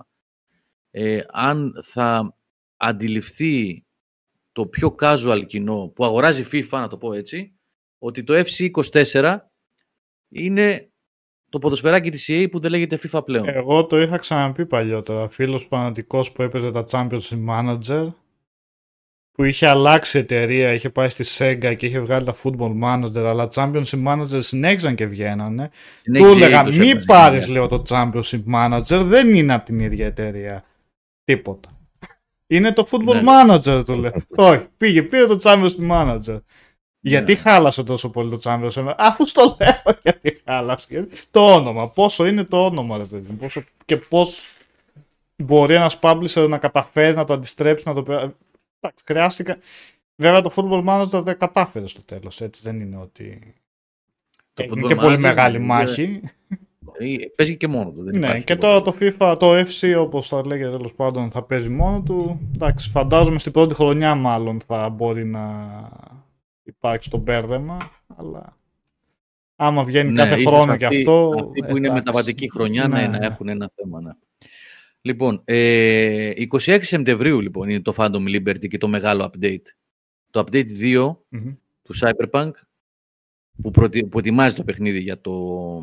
Ε, μάλλον που στρώνει το φυσικά το παιχνίδι για το Phantom Liberty είναι 26 Σεπτέμβρη. Και το update και το expansion. Ε, Αχα. μετά έχουμε μ, το Wulong Fallen Dynasty 27 Σεπτεμβρίου. Τι εννοείς; What? Για πού, αφού Για το πού; έχουμε κάνει review. Τι να πω. Ναι, γιατί το έχουμε κάνει αυτό, ναι. Ναι. Κάνα Πότε DLC βγαίνει; μήπως βγαίνει. Ναι, ίσως. Άστο Γιώργο, κάτι πάμε παρακάτω. σε- Έχει Ε, κυκλοφορήσει sorry, το παιχνίδι. Εκδόσεις. τι. 27 Σεπτεμβρίου παντού. Μήπως βγαίνει, βγαίνει retail, ήταν digital μόνο. Δεν νομίζω. 27 Σεπτεμβρίου παντού μου λέει εδώ ότι βγαίνει. Βέβαια δεν είχε βγει στο Xbox, μήπως τώρα, δεν θυμάμαι. Ναι, μπορεί. Λοιπόν, τι άλλο. Ε, δεν βλέπω κάτι άλλο μεγάλο για Σεπτέμβριο. Α, Sonic Frontiers ε, DLC, 28 Σεπτεμβρίου. Είπαμε για το Gothic Classic, το συζητήσαμε την προηγούμενη φορά. Το Gothic, το παλιό, βγαίνει στο Switch. Οκ. Και, και... Gothic. Ναι. Ω, Μεγάλη επιτυχία. Dune Spice Wars Φρέσκα σε πράγματα. PC. Το Σεπτέμβριο λέει εδώ, αλλά οι ημερομηνίες δεν έχουμε πλέον. Και να δούμε λίγο και για αρχές Οκτώβρη. Έχουν, για να δω εδώ, αν υπάρχει κάτι. Γιατί ο Οκτώβριος είναι... έχει πολύ πράγμα, αλλά δεν βλέπω κάτι εδώ ακόμα. Δεν έχει ενημερωθεί η λίστα. Οπότε θα μείνουμε σε αυτά. Εντάξει, δεν είναι πολύ... Α, έχουμε για Οκτώβρη κάτι. Λοιπόν, το Scorn βγαίνει στο PlayStation 5. Αυτό ήταν. Το θυμάμαι. Αυτό που ήταν έτσι. Πέρσι ήταν στο Xbox, το Πέρσι, Giger ναι. φάση. Ναι, ναι, ναι. ναι. Το, το εικαστικό. Assassin's Creed, ε, Assassin's Creed συγγνώμη, Mirage βγαίνει 5 Οκτωβρίου.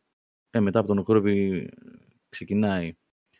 Το Borderlands 3 βγαίνει στο Switch 6 Οκτωβρίου. Ε, αλλά να μην πάω πολύ παραπάνω. Είμαστε στο μήνα τώρα. Σε άλλες εκπομπές θα δούμε. Μμμ. Α, το Forza Motorsport 10 Οκτωβρίου. Μεγάλο exclusive για τη Microsoft για τη χρονιά. Sonic Superstars 17 του μήνα. Άστο, θα τα δούμε όταν θα προχωράνε οι μέρες και εβδομάδες. Θα πάμε στον Οκτώβριο. Ας μείνουμε εδώ για την ώρα. Οπότε είδαμε. Μμμ. Ωραία. Τι να πάμε για καμία ταινία, σειρά και την κλήρωση ναι, κιόλας από- έχουμε. Ναι. Ναι, είμαστε προς το κλείσιμο. Νομίζω καλύψαμε Και- σήμερα ναι. ένα πολύ ωραίο κομμάτι του gaming γιατί έχει να κάνει με το ελληνικό development και θα πούμε κι άλλα σιγά σιγά γιατί είναι κάτι το οποίο έχω αντιληφθεί και εγώ ότι εξελίσσεται θετικά τα τελευταία χρόνια το ελληνικό game development. Ήταν κάτι που χώλαινε η χώρα σε μεγάλο βαθμό.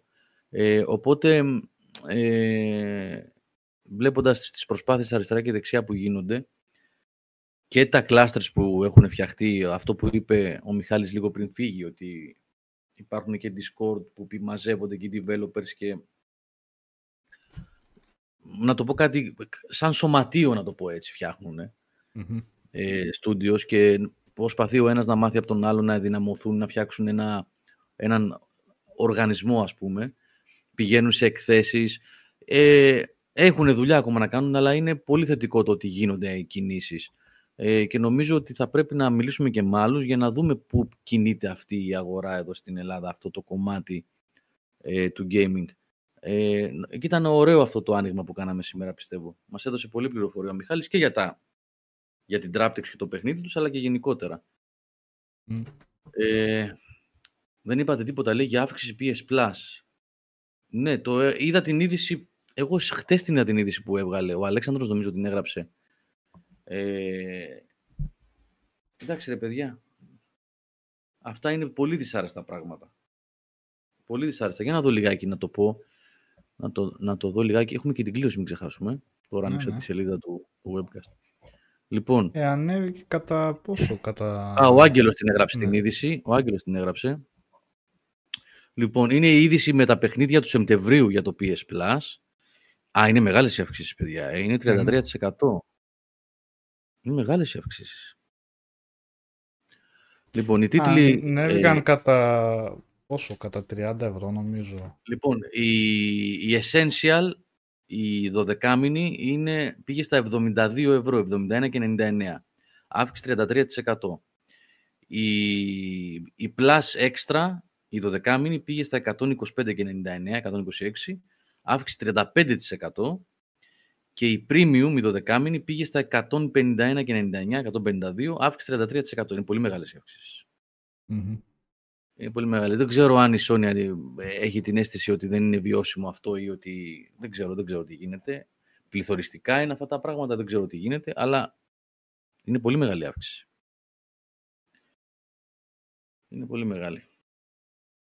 Α, ο Σπύρος γράφει για αυτό που έλεγα προηγουμένως, ότι υπάρχει επίσημα ο Σύλλογος Δημιουργών Ψηφιακών Παιχνιδιών Ελλάδος, GDA Greece, ο οποίος κάνει τα δύο τελευταία χρόνια αρκετές ενέργειες. Ευχαριστώ, ρε Σπύρο. Ε, αυτό που Κάτι είπε και ο τέτοιο είχα- Μιχάλης. ε, Ναι, πριν. ναι.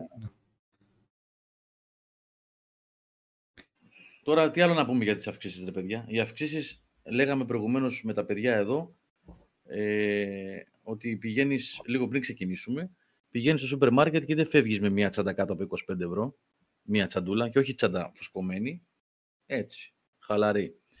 Οπότε, όλες οι αυξήσεις, είτε είναι στην καθημερινότητά μας, στη ζωή μας, στο σούπερ μάρκετ, στους λογαριασμούς μας, είτε είναι στις συνδρομές μας, δεν είναι καλοδεχούμενες και δεν μας ευχαριστούν. Από όποιον και αν γίνονται. Τι να πεις. Τι να πεις.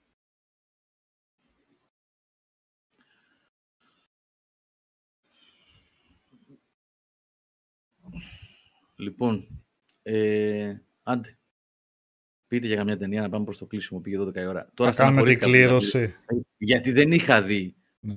Είχα δει, όταν είδα την αύξηση, ε, μ, την είδηση, γιατί έφτιαξα το newsletter το Σάββατο, αλλά επειδή είχα πάρα πολλές δουλειές, δεν πρόλαβα να διαβάσω καθόλου η- την ειδησιογραφία. Και τώρα που το τονίσαν τα παιδιά, εδώ είδα ότι είναι 33 και 35% η αύξηση η ετι- σε ετήσιο. Και φαντάζομαι ότι σε μηνιαία θα είναι πιο, πιο μεγάλη αύξηση, γιατί συνήθως όταν κάνεις ετήσια προγράμματα, Μμμ. έχεις και μια έκπτωση. Δεν ξέρω αν το έχετε δει αυτό και αν ισχύει όντως ή Βέβαια. όχι. Ε; Ναι, ναι, ναι.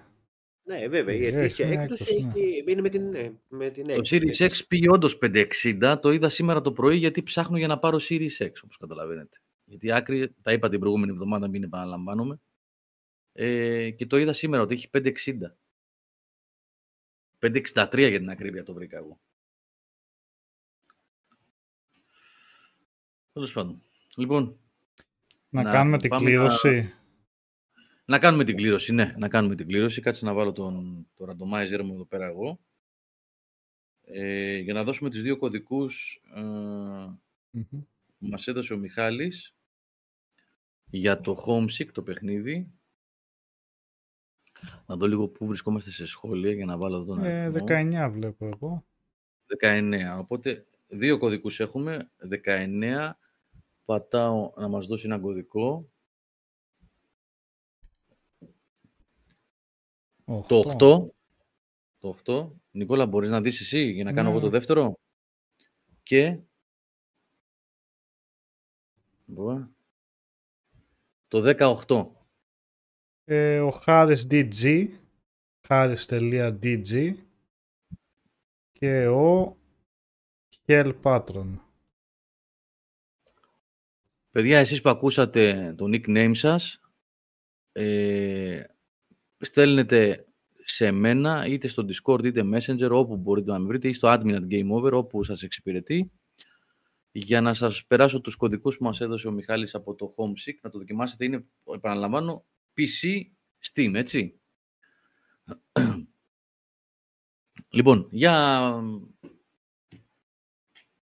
Θέλετε να κλείσουμε με κινηματογράφο ή ο Μιχάλης και ο Οδυσσέας δεν έχουν μιλήσει καθόλου σήμερα; Δεν πρέπει να πούμε για το One Piece. Πόσο ωραίο είναι. Άσχετα. Εγώ Για μισό ποιο; επεισόδιο είδα σήμερα. Ε, το είδες Πείτε μας για όλο. καμιά σειρά που Άκουσα ξε- πολλούς να δούμε λένε κι εμείς ότι είναι κάτι. καλό. Έλα, Οδυσσέα, Οδυσσέα, τι είπες; Πείτε, πείτε για καμιά σειρά, καμιά ταινία, μπας και δούμε τίποτα. Εγώ έχω μεσάνυχτα, δεν ξέρω διακοπές. Εγώ από One Piece δεν ξέρω, ε, αλλά δύο-τρία χρειάζεται. παιδιά σήμερα μου είπαν που ξέρω και διάβασα ότι έχει γίνει καλή δουλειά. Εγώ δεν έχω Μμ. παρακολουθήσει, οπότε δεν μπορώ να πω. Ε, Εγώ το ξεκινάει μισό από την- επεισόδιο δεν το που είδα, ακόμα, μα... αλλά το ξεκινάει από την αρχή, οπότε ε, και να μην ξέρεις το βλέπεις.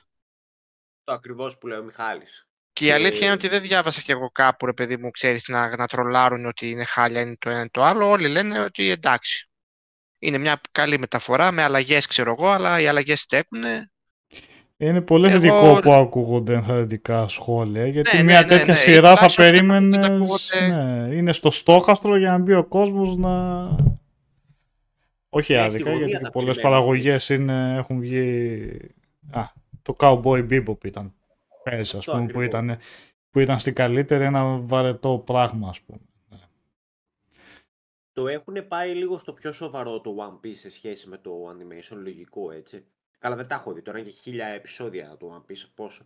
Αλλά στέκεται πάρα πολύ ωραίο αυτό. Καταρχάς είναι πολύ ωραία παραγωγή από άποψη αυτή την παράνοια και την τρέλα που επίκρατσε στον, παρά, στον παράλληλο κόσμο που δεν λειτουργούν όλα όπως λειτουργούν στον κανονικό.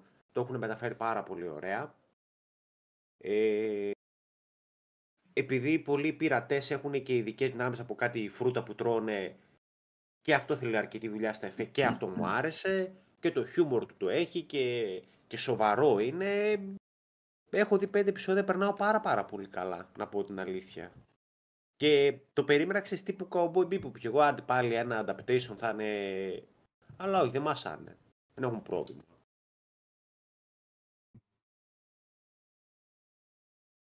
Κάτι άλλο; Το...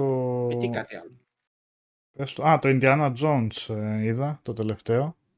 Το Dial, Έλα, το ρίχτε. Dial of Ρίχτε. Destiny. Ρίχτε. Dial of Disney. Dial, ε, ε, εντάξει. Ε, δεν πας με υψηλέ προσδοκίες σε αυτή την ταινία. Επομένως, ναι. Πέρασα καλά. Δεν, δεν φτάνει σε καμία περίπτωση στις παλιές. Μάλλον καλύτερο από το Crystal Skull. Ε, μ' άρεσε που ο Harrison Ford είναι 80 χρονών. Άσταγεται πάρα πολύ καλά και βέβαια η ταινία είναι ε, πατάει πάνω σε αυτό, δηλαδή δεν προσπαθούν να περάσουν σαν ότι είναι νεότερος χαρακτήρας. Ε, οπότε μεταφέρουν καλά αυτό το στοιχείο, θεωρώ. Ε, οι σκηνές δράσεις κάποιες που είχε καλές. Ε, εντάξει είναι λίγο Ίσως λόγω σκηνοθέτη που άλλαξε, που αυτός είναι ο James Mangold, πώς τον λένε, που είχε κάνει το Wolverine το τελευταίο. Ε, πια δεν θυμάμαι ποιο είχε κάνει. Ίσως είναι θέμα σκηνοθέτη που δεν μπορούσε να πετύχει αυτό τον, το, το humor, έτσι, το πιο ανάλαφρο που είχαν τα παλιότερα Indiana Jones, πιο έτσι... Ε, περιπέτειες χωρίς να, χωρίς να βαραίνουν καθόλου. Ενώ σε αυτό λίγο σε σημεία έβγαινε λίγο πιο σοβαρή. Ε, πιο σοβαρός σε ύφος ίσως από ό,τι θα ήθελα. Αλλά εντάξει, ξέρω εγώ. Δεν φτάνει τα παλιά. Παρ' όλα αυτά, σαν περιπέτεια, μ' άρεσε αυτό που είδα. Πέρασα καλά, εντάξει, χωρίς να είναι κάτι φοβερό. Μιχάλη και εσύ το έχεις νομίζω, έτσι; Ναι, ναι, εγώ το είχα δει στο σινεμά όταν είχε βγει. Μμμ. Ε, θα συμφωνήσω μαζί σου γενικά. Ναι, και εγώ είμαι τεράστιος φαν, ρε παιδί μου, του Indiana Jones. Είναι από τις αγαπημένες μου σειρές. Και, το- και το 4 με είχε αρέσει το. Πώς το λέγανε, ρε, εσύ, το, και το, Το Crystal Crystal Skull. Skull, ναι, λέει, το Ε, ξέρω. τώρα αυτό ήταν, ήταν καλό, ήταν στα επίπεδα αυτό, δηλαδή καμιά σχέση με τα τρία τα πρώτα, δεν το συζητάμε, έτσι. Ναι. Ε, ήταν περίπου σαν το Crystal Skull, με μια καλή ιστοριούλα, ε, καλές κοινές δράσεις. Πιο πολύ με ενόχλησε, Νικόλα, ότι μερικές φορές λίγο η πλοκή, λίγο στο αυτόματο, ρε παιδί μου, προχωρούσε. Δηλαδή, α, θα πάμε εκεί. Α, Πήγαμε αυτό εκεί, το... ναι. αυ- Ναι. ναι, αυτό... Πού, γιατί να πας εκεί, πού ξέρεις πως ότι θα πας εκεί; Ε, αυτό ναι. δουλεύει έτσι. Ε, γιατί δουλεύει έτσι, δηλαδή, ξέρεις, πού το, πού το ξέρεις ότι δουλεύει έτσι; Αν και, και στα παλιά είχε κάτι τέτοια, αλλά τα έκρυβαν λίγο πιο καλά, ρε παιδί μου.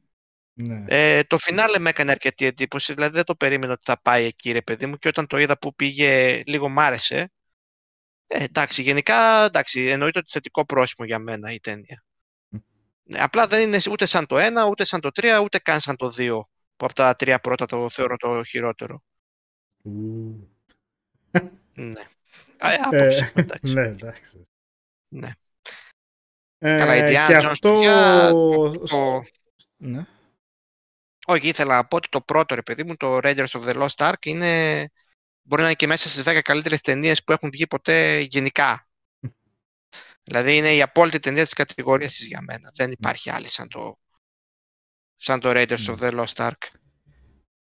Πάντως, Και το 3 ήταν, είχε- Ναι. ήταν πάρα πολύ ωραίο γιατί είχε αυτό με τον, με τον, με τον Sean Connery και τη σχέση μεταξύ ιού και ε, πατέρα Jones που ήταν φοβερό πράγμα αυτό, έτσι πως έπαιζαν μαζί, είχαν φοβερή χημεία. Ε, το 2 ήταν, ναι, εντάξει, το- ήταν, είναι, φο- είναι- το Devil 2 είναι of φοβερή Doom, ταινία. ναι. Ναι, Έχει δεν είναι ιδιαίτερη φοβερή θέση για μένα. Οι σκηνές δράσεις, Εντάξει, ναι, δηλαδή, το, το τα είδα λατρεύω, πρόσφατα, ρε ναι, παιδί ναι. μου, στέκει, στέκει full, Ναι. εντάξει, απλά ήταν ε, λίγο το, Ναι, ρε, το χάλασε στην απατεώνες και οι δύο. ατμόσφαιρα. Το Άντε, πήγανε... Θέλετε να ξαναμαλώσουμε. Θέλετε να ξαναμαλώσουμε Να πάλι για το ξαναμαλώσουμε. δύο. Ποιο, Πάλι. ποια είναι η Πάλι. ένστασή σου, ρε Λούπα. Νίκο; Θα Ε, σου πάρα στείλουμε την πολύ. καλυμά, Μιχάλη. Έλα, για, πά- για πες. Έλα. Καλή σακτινέ. Καλυμά. Ε, απλά στο τελευταίο, Πες, πες, επειδή πάλι προσπαθούν ε, να βάλουμε CGI, εντάξει, θα ξέρετε, φαντάζομαι ότι το πρώτο 20 λεπτό είναι στο παρελθόν. Και έχουν κάνει τα, το πρόσωπο του Harrison Ford με CGI να φαίνεται νέος. De-aging, ναι. Ε, δεν λειτουργεί αυτή η τεχνολογία που να πάρει. Δηλαδή, ή περιμένετε άλλα πέντε χρόνια πόσο δεν ξέρω για να, είναι, να μην καταλαβαίνει κανείς τη διαφορά ή μην το βάζετε. Δηλαδή, παρόλα αυτά, το- λέγοντας το αυτό, παραμένει μια ίσως η καλύτερη σκηνή της ταινίας. Ε, γιατί είναι και ωραία γυρισμένη και σε μεταφέρει σαν νοσταλγία στα παλιά τα Indiana Jones πώς είναι. Αλλά όταν βλέπεις τον ε, Harrison Ford, ο οποίος παίζει ο ίδιος εκεί ο ηθοποιός, αλλά ξέρετε, έχει τις βουλίτσες σε όλο το πρόσωπο για να το κάνει το de-aging που λέει ο Γιώργος, να φαίνεται πιο νέος. Εκείνη τη στιγμή παθαίνει λίγο βραχικύκλωμο ο εγκέφαλος. Δεν ξέρω αν είναι γιατί όντως το CGI δεν είναι 100% φωτορεαλιστικό ή επειδή γνωρίζεις εσύ το πώς είναι ο Χάρισον Φόρντ τώρα και είναι, καταλαβαίνεις ότι δεν είναι αυτός όπως είναι, κάθε, παθαίνει κάτι από το στο μυαλό εκεί πέρα και εγώ τουλάχιστον δεν μπορώ να παρακολουθήσω τη σκηνή άνετα. Γιατί εκείνη τη στιγμή αντί να παρακολουθώ την ίδια τη σκηνή που εξελίσσεται, είναι στηριακό στο μυαλό μου να δω, Α, είναι γραφικά. Α, πώς το έχουν καταφέρει να είναι έτσι. Με βγάζει εντελώς από το κομμάτι της ταινίας και με κάνει να δω απλά τη τεχνολογία εκείνη τη στιγμή. Εγώ σε ένα de-aging την έχω πατήσει και έχω πει τι είναι αυτό το πράγμα; Το Robert Downey Jr. σε, σε Iron Man ήταν σε Iron Man που τον δείχνουν Ναι. πιτσιρίκο. Εκεί έπαθα σοκ. Και τον Michael Douglas επίσης, στο, στο, στο MCU εννοώ. Ναι, ναι, ναι. Ό,τι άλλο de-aging έχω δει ή digital actor, δηλαδή την, την Gary Fisher που την είχαν βάλει στο... Α, μην δώσω spoiler τώρα. Να- Παραλίγο να δει ένα spoiler γιατί εμφανίζεται... ναι Μην πω. σιγά. Αλλά- Ε, Ε, ναι, ναι, καλά, μπορεί να εντάξει. το έχει δει κάποιος. Δεν θα πω καν την ταινία που εμφανίζεται. Οπότε ναι, να, μην, να μην θεωρηθεί spoiler. Ε, και Για τον αυτές Peter τις ταινίες Cushing άλλωστε, που είχαν εντάξει. βάλει επίσης. Ε, Αυτές δεν έχουν βγει αυτές τις ταινίες, θα έχουμε πει. Α. όχι, σε αυτή την ταινία. Ε, και ο δεν είναι Peter αυτό. Cushing όμως φαίνεται, δηλαδή ακόμα και να μην ξέρεις ότι ο ηθοποιός... Ναι, φαίνεται Ε, ότι είναι αυτό. Α, λέω. αυτό λες, Ό- οκ, το όπου άλλο συμπερδεύτηκα έχω λίγο, δει, ναι, δεν είναι το αποτέλεσμα αυτό του να σε πείσει. Του να σε πείσει. Καλά, αυτό Α, δεν όχι, ήταν, κατάλαβα ποια λες Γιώργο, αυτά κατάλαβα ποια λες. εκεί ναι, δεν ήταν όχι. de-aging, ήταν digital actors εντελώς. Δεν Ναι, είναι ότι ναι, έπαιζε εντάξει. όπως ας πούμε στο Irishman που παίζανε όλοι σε όλη την ταινία και ο Ντενίρο και ο Τζο Πέση. Ε, και Και εκεί τους- όμως το καταλάβαινες σε σημεία. Εντάξει, όχι πάντα. Αλλά επειδή ξέρεις ηθοποιεί πώς είναι, αυτό βασικά πιο πολύ. Σε έκανε να νιώθεις Ναι, και συνέχεια αυτό. στο τέτοιο «Α, κοίτα τι τεχνολογία έχω χρησιμοποιήσει εδώ». Οπότε δεν μπορούσε να γίνει αυτό το immersion Ναι. που λέμε στην ταινία, γιατί σου έκανε συνεχώς ένα κλικ ότι αυτός έχει γίνει de-aged. Άρα δεν είναι ο κανονικός τοπίος ακριβώς. Και στο Ε, Irishman που γράφει και ο Βαγγέλης εδώ Γι' τώρα, αυτό λέω ε, τώρα, ναι. δεν ήταν σε όλη την ταινία το αποτέλεσμα το ίδιο. Δεν ήταν... Ναι. Υπήρχαν στιγμές που το είχαν. Ε, αλλά γενικά ήταν καλό και εκεί το de-aging. Εντάξει, στο Irishman ήταν καλό. Ναι, απλά εμένα όσο καλό και να είναι δεν είναι το άπτεστο, επομένως ξέρω ποιος σολό. Ναι. Ενώ η λύση υπήρχε από πάντα. Βάζεις απλά έναν άλλον ηθοποιό ας πούμε. Νομίζω αυτό το πουλάει καλύτερα ε, την σκηνή από το να το κάνεις στο Ναι. DH. Καλησπέρα σας, τρώω γίδα βραστή και σας απολαμβάνω λίγο Άντε Pixel πάλι. Bite. Και έχω πεινάσει εγώ. Κάθε φορά να μεταξύ για γίδα βραστή πρέπει να λες Pixelbite. Τι γίνεται εκεί πέρα. Έχεις Ε, άμα είναι ξεκληρίσει το- όλο το λες. κοπάδι. το βραδινό του είναι. Το βραδινό του άνθρωπο είναι. Εντάξει. Εσύ γιατί είπες να τσακωθούμε προηγουμένως για τον Indiana Jones. Ε, Νίκο, κάτι- ποια είναι η ένστασή σου, η έκρηξή σου Λούπα. κτλ. Ε, Τώρα εντάξει. Έτσι, απλά μου σημαίνει ότι το, το Indiana Jones το 2 δεν μου άρεσε όσο το πρώτο και το τρίτο. Ε, το- τώρα για πιο ακριβή. Έβρισκα λίγο αχρίαστες όλες εκείνες τις περιπέτειες μέσα με, τη, με το πιτσιρίκι που έχει μαζί, ρε παιδί μου. Δεν, δεν μου άρεσε. Ε, εντάξει, μου Ε, Γι' άρεσε... αυτό σε είπα, εγώ είναι χειρότερο από τα άλλα δύο. Ναι. Όχι, κα- για κάποιους είναι το καλύτερο, γιατί τους αρέσει που βλέπουν που άλλος τρώει, που, που χαλάει μούρι, ξέρω εγώ, και εξαϊλώνεται ή που τρώει εγκέφαλο μαϊμούς. Α, του έχουν μείνει, κατάλαβες. Η μούρη Ο που μικρός εξαϊλώνεται στο πεντάχρονος. πρώτο είναι, ρε. Βοτό. Όχι ο Γιαλάκιας. Ε, ποιο λες εσύ; Ο Ποια άλλος που μούρη; καίγεται, ο παπάς, ρε. Ο παπάς ή η κοπέλα είναι. Ποιος... Δεν δεν λιώνει και ένα σώμα στο δύο ολόκληρο, ρε. Αποκλείται να κάνω λάθος Όταν τόσο πέφτεις πολύ. στη λάβα. Με το Λάβα είναι. κλουβί. Ναι, μπορεί να μην το θυμάμαι Οκ. εγώ καλά. Ναι, μπορεί να μην το θυμάμαι εγώ καλά. Εντάξει, η αλήθεια είναι ότι για τον περισσότερο κόσμο το 2 είναι το πιο αδύναμο. Από την πρώτη τριλογία, έτσι. Ε, το καταλαβαίνω αυτό, γιατί είναι και το Ε, πιο το πρώτο είναι συγκρατημένο και καλύτερο. στο που πάει. Δηλαδή, σε όλα τα άλλα είναι περιοχές, αλλάζουν, πάνε σε άλλα σκηνικά. Αυτά στο Temple of Ναι. Doom είναι εκεί. Έτσι, Ναι. μένουν σε ένα σημείο. Σε όλη την ταινία, ξέρω εγώ. Εντάξει, το έχουν πει και οι ίδιοι ρε, εσύ, ότι θέλαμε να κάνουμε ο Indiana Jones στην κόλαση κάπως έτσι και το έκαναν πιο πιο αιματηρό, πιο σοβαρό, πιο εντάξει, ξέρεις, πιο κάφρικο. Ναι. Αλλά δεν τους βγήκε τόσο πολύ όσο το πρώτο. Το πρώτο είναι, ε, εντάξει. Από αυτές τις ταινίες που λέει και ο Σάββας ότι δεν αλλάζει ούτε δευτερόλεπτο. Έτσι.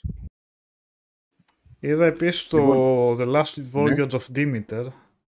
Λέγαμε τις προάλλες. Μεγάλη το- επιτυχία πρέπει να είναι αυτό. Το είδες, ε. Ε, εντάξει, ήξερα ότι θα δω B-movie. Αυτό λέγαμε για τις άλλες φορές. Είναι το κεφάλαιο εκείνο από το, Bram, από το Dracula το βιβλίο που μεταφέρουν τον Dracula στο, στο Ναι. πλοίο από που ξεκινάει για να Ναι. φτάσει στην Αγγλία. Οπότε είναι αυτό. Α, η Που είναι σειρά, πολύ- λες, τα τρία επεισόδια. Όχι, όχι, ταινία είναι. Σειρά. Όχι ρε, όχι, όχι. Ναι. Ταινία, ταινία. ναι. Οκ, εντάξει. Ε, κατάλαβα ποιο λες. Του, αυτού Πού; που του Μόφατ που είχε κάνει τα που δεν βλέπετε. Έτσι. τέλος πάντων. Όχι ταινία που είναι μόνο με αυτό και είναι πολύ... Παίζει και ο, τον καπετάνιο τον κάνει ο Σερ Ντάβος, πώς τον λέγανε, από το Game of Thrones. Που του λείπανε Α, τα Κρεμμυδιών. δάχτυλα. Ο, ιππό... ο ιππότης των κρεμμυδιών. Αυτός. Που εντάξει, μου άρεσε πολύ αυτό γενικά. Ε... Και είναι πολύ ωραίο σκηνικό αυτό για μια χώρο ταινία βασικά. Ξέρεις, εγκλωβισμένη σε πλοίο εποχής τώρα, ωραία σκηνικά, κατάρτια, μπάρια, όλα αυτά τα ωραία. Του φοβικού τύπου, ας πούμε. Ναι, ναι, ναι, που είναι μέρσα ο- ένα τέρας ουσιαστικά, γιατί ο, όπως είχα διαβάσει σε μια, δεν θυμάμαι που κριτική, πολύ κριτική, μια κριτική που το έλεγε πολύ σωστά, ότι εκεί ο Δράκουλας είναι ένα κτίνος, απλά είναι μόνο αυτή η μορφή του, γιατί δεν χρειάζεται να αποδείξει σε κανέναν ότι είναι, έχει ανθρώπινη πλευρά, εκεί πέρα για να τους κατασπαράξει όλους, επομένως βλέπεις 100% την ε, μορφή του τέρατος. Και το έχουν πετύχει καλά αυτό, γιατί έχει το, σαν, σαν design δηλαδή το τέρας είναι ok, αλλά δεν ξέρω, δεν μπορώ να το προσδιορίσω ακριβώς, αλλά ούτε χώρο ατμόσφαιρα σου βγάζει ιδιαίτερα, δεν νιώθεις έτσι ένα σφίξιμο αυτό, ε, μία ένταση να χτίζεται και λίγο προς το τέλος καταντάει κουραστικό. Χάνεις σε σημεία, δηλαδή μάλλον από την ίδια μ, τη σκηνοθεσία και πώς είναι δομημένες οι σκηνές ώστε να σε καταφέρουν να σε κάνουν να νιώσεις ένταση που δεν το πετυχαίνει. Τη στιγμή που οι ηθοποιοί ας πούμε παίζουν καλά, ε, οι ηθοποιοί παίζουν καλά βέβαια, αλλά η αλήθεια είναι ότι εντάξει και τα κείμενα δεν είναι κάτι φοβερό. Ναι, δεν ξέρω, ούτε κρύο ούτε ζέστη, μάλλον λίγο πιο πολύ κρύο. και χαμένη ευκαιρία βασικά αυτό. Λοιπόν, κλείνουμε. Έκανε μια ωραία ερώτηση ο Τζον. Θέλω όταν βλέπετε Γιατί ταινία, μιλάνε, γιατί μιλάνε για παϊδάκια στο chat τώρα τι και θα μας στήσιμο πιάσει. προτιμάτε. Κοιτάξτε, στην ταινία, ό,τι και να κάνεις, ο βασιλιάς, ο βασιλιάς είναι η πίτσα. Για σνακ είπε μου, ρε. Πίτσα. Σνακ είναι και η πίτσα. Σνακ είναι, τι είναι. Σνάκ είναι. Άμα φας ένα κομμάτι είναι σνακ. Άμα Α, φας μια ένα ολόκληρη κομμάτι θα πίτσα φας, είναι... ναι. Ε, τι περίμενες τώρα, να σου πω πατατάκια. πατατάκια Ε, και ναι, αυτά είναι τα ξύλο. snack και popcorn και εγώ νόμιζα το popcorn Όχι. θα έλεγες ότι ε, που το ξεκίνησες. Η, η, πίτσα, η πίτσα είναι σνακ που λένε. Εδώ το λένε σνακ. Ένα σνακ. Σνάκ. Σνακ. άμα, άμα το σπίτι σας. Σνακ. Σλοβενία. ναι. Η, πι- η πίτσα είναι ο βασιλιάς, η πίτσα είναι παιδιά. Αν το πάμε έτσι, ναι, οκ, εντάξει. Γιατί το πρώτο θα το φας και θα καίγεσαι και καθώς περνάει η ταινία θα γίνονται ακόμα πιο ωραία η πίτσα γιατί θα έχει λίγο κρυώσει. Έχει, έχει ολόκληρη ιεροτελεστία η πίτσα στη, στην ταινία. Το έχει φιλοσοφήσει το θέμα. Και Θα μπορεί φτάνεις να εκεί πέρα, αφήσεις θα και φας το, τη κόρα το ψωμάκι, στο τέλος να τη φας και αυτή επειδή θα σε έχει καλύψει η Ναι. πίτσα. Για το Έχω πρωί να είναι πω- αυτή. Για το έχω πρωί να είναι. πω για τους ανθρώπους οι οποίοι δεν τρώνε την κόρα γύρω-γύρω, γιατί έχω κάποιους στο μυαλό μου οι οποίοι είστε, είστε μεγάλες αλεπούδες και με- μεγάλη, μεγάλη πονηρή ρε παιδί μου. Ναι, Εγώ δεν την φα- τρώω κανονικά, αλλά καμιά φορά σκέφτομαι, «Μμμ, παίζει ως το πέμπτο χο- κομμάτι να έχω χορτάσει, οπότε ας μην τρώω τις κόρες για να φάω μόνο το καλό. Και στο τέλος έχουν μείνει οι Γι' κόρες, αυτό το λυγίζω έχει και πεινάω φιλοσοφήσει. και τρώω και αυτά. Η πίτσα έχει το μεγάλο πλεονέκτημα, μπορείς να τη φας και αύριο. Δεν χρειάζεται να φας και τα 8 κομμάτια σε μια μέρα, μην είσαι αδιφάγος. Δεν Ε, γίνεται. δύσκολο. Ακριβώς. Αλλά εντάξει, Αν δεν σε πιάσει να τα λαιμαργία στην πίτσα, σε τι θα σε πιάσει; ακριβώς. Πρέπει να την τρως την κόρα, πώς το λένε, ε, πρέπει να είναι και λεπ, λεπτόζυμη. Εντάξει, άμα είναι καμιά γκουμούτσα τέτοια, οκ, ναι, θα, θα φουσκώσεις Έχουν και κιόλας. γεμιστές κόρες. ε. Βάζεις μοτσαρέλα, ναι. Ακούστηκε πολύ λάθος, Μιχάλη. Αλλά... Ένα στε- Για θυσία. στεφάνι με- Στεφάνι με φιλαδέλφια και μοτσαρέλα. Καλά είναι αυτά. με, αν- πώς το λέω, να πω την αλήθεια, όχι, δεν είναι καλά, δεν μου άρεσαν. Όσες φορές το έχω δοκιμάσει, δεν θα, δεν θα πω ψέματα. Το στεφάνι να είναι γεμάτο με φιλαδέλφια ή τέτοιο, δεν, δεν, μου- δεν μου είχε πει κάτι. Ορίστε, ο Γιάννης Σάνς εδώ πέρα άγρια πράγματα. Τη τρως με μερέντα μετά από λίγο. Κόρες, Καλό. ακόμα πιο brutal έτσι. Αυτό, αυτό ακούγεται Και τις υπερέτητο. υπογλυκαιμίες είναι αυτές. Παιδιά, υπάρχει η πιτσαρία εδώ στην Καστοριά που φτιάχνει μια γλυκιά πίτσα με, με σοκολάτα. Α, έχει και εδώ Εντάξει, ένα. δεν- ωραίο. Δεν- Δεν έχετε ξαναφάει τέτοιο πράγμα. Δηλαδή, Ρε, σοκολάτα εσείς- Βελγίου, δεν ξέρω τι. 12 και 4 είναι μας- και δεν έχω φάει τίποτα σήμερα. Τι κάνετε; Ε, φάει μια κόρα με... Πάει ένα κόρα πίτσα. Με Τι μερέντα. κάνετε. Μερέντα ή νουτέλα; Όπως- Αρχίσουμε να βάζουμε τα polls τώρα εδώ πέρα. Μερέντα, μερέντα. μερέντα. Μερέντα, Καλή η μερέντα, Νutella, αλλά forever. η- σαν τη μερέντα δεν υπάρχει. Μην τρελαθούμε τώρα. Α, ο Τζόνα. Πίτσα, νουτέλα, μαλτίζες, μπανάνα, μπισκότο, όλα. Χωρίς κόμμα, μποτοκοπαλιά, Κουκιά, όλα. χίλιες Πάμε. πεντακόσιες Ναι, θερμίδες. έτσι, ναι. Εντάξει, Τζόναθαν, Σαν εκείνα πρέπει τα να- πρέτσελ στο office, ρε, που έβαζε ο άλλος 25 πράγματα πάνω, το θυμάσαι. Ναι, ναι, ναι, ναι. Που κάναν ουρά γιατί Βάλε ήταν απ' όλα, pretzel λέει. day. Δωρεάν, ναι. Βάλε από όλα. Η Ιόν πίτσα σου, σπρέ. Τζόναθαν, μπα. χρειάζεται, χρειάζεται κάτι δροσερό. Να σου πω την αλήθεια. Θέλεις κάτι ξινό Εγώ. να βάλεις μέσα. Ε. Τα, τα κούλα αυτά που έχεις βάλει, μπανάνες, τέτοιο, θέλεις και μια οξύτα. Είναι, θέλ- και αυτό που έβαλες... Βάλε λίγο Α, λεμόνι το στύψα. Όχι, δεν βάλει λεμόνι. Θέλει κάτι άλλο για να δουλεύει. Είναι παρά, παρά είναι πολλά κεφτικά μαζί. Βάλε πίκλες. Τι θα βάλεις από πάνω, βάλε ένα. Μεγαλοπούλα. Ανανά, ανανά, ξέρω εγώ, ωραίο, ανανά. Λίγο πορτοκάλι για να έχει οξύτητα. Πες το. Κάτι, Λίγο ναι, λεμονάκι. ρε παιδί, θέλει, θέλει ένα φρούτο, φρούτα του δάσου θέλει αυτό το πράγμα. Ναι. Θέλει κάτι, ρε παιδί Να μου, να βγούμε στο σπάσει δάσος. τη γάλα. Τι κοροϊ- κοροϊδεύει ο κύριος Οδυσσέας, τι κοροϊδεύει την κύριο Οδυσσέα, τα φρούτα του. Οι φράουλες είναι φρούτα του δάσου. Τι είπα, είπα κάτι εξειδικευμένο, το κοροϊδεύεις; Και μετά θα αναστενάξει μέσα στο... Δεν πρέπει να είμαστε εντάξει, ε. Είναι μέρο της πραγματικότητας και αυτό. Τι να Πα- κάνουμε. πατήστε πώς, με βάρεσε μπανάνα στο στομάχι. Γλυκοτρό πικροχέζη. Mayday, Mayday.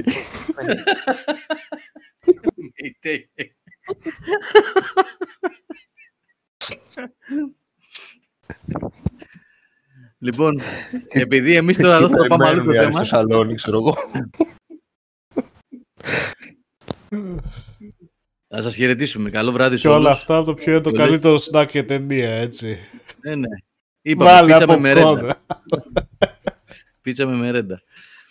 Έχεις- Καλό βράδυ Η σε όλους. απάντηση- Ε; Η απάντηση Γιώργο είναι πίτσα και τις Έλα. κόρες της πίτσας τις τρως με μερέντα.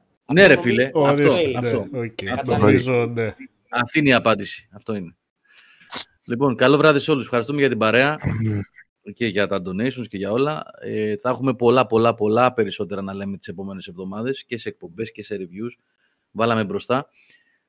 Με τη στήριξη και την παρέα σας θα τα πάμε σούπερ, πιστεύω. Λοιπόν, σήμερα στα μικρόφωνα Νίκος Πλωμαριτέλης, Νικόλας Μαρκόγλου, Μιχάλης Χασάπης, νιόπαντρος, επαναλαμβάνω, να ζήσει και να ευτυχήσει. Ευχαριστώ, ρε παιδιά, ευχαριστώ, να είστε καλά. Και ο Οδυσσέας Γιαννιώτης και Γιώργος Καλήφας από Μαγευτικό Εγάλο. Φιλιά σε όλους.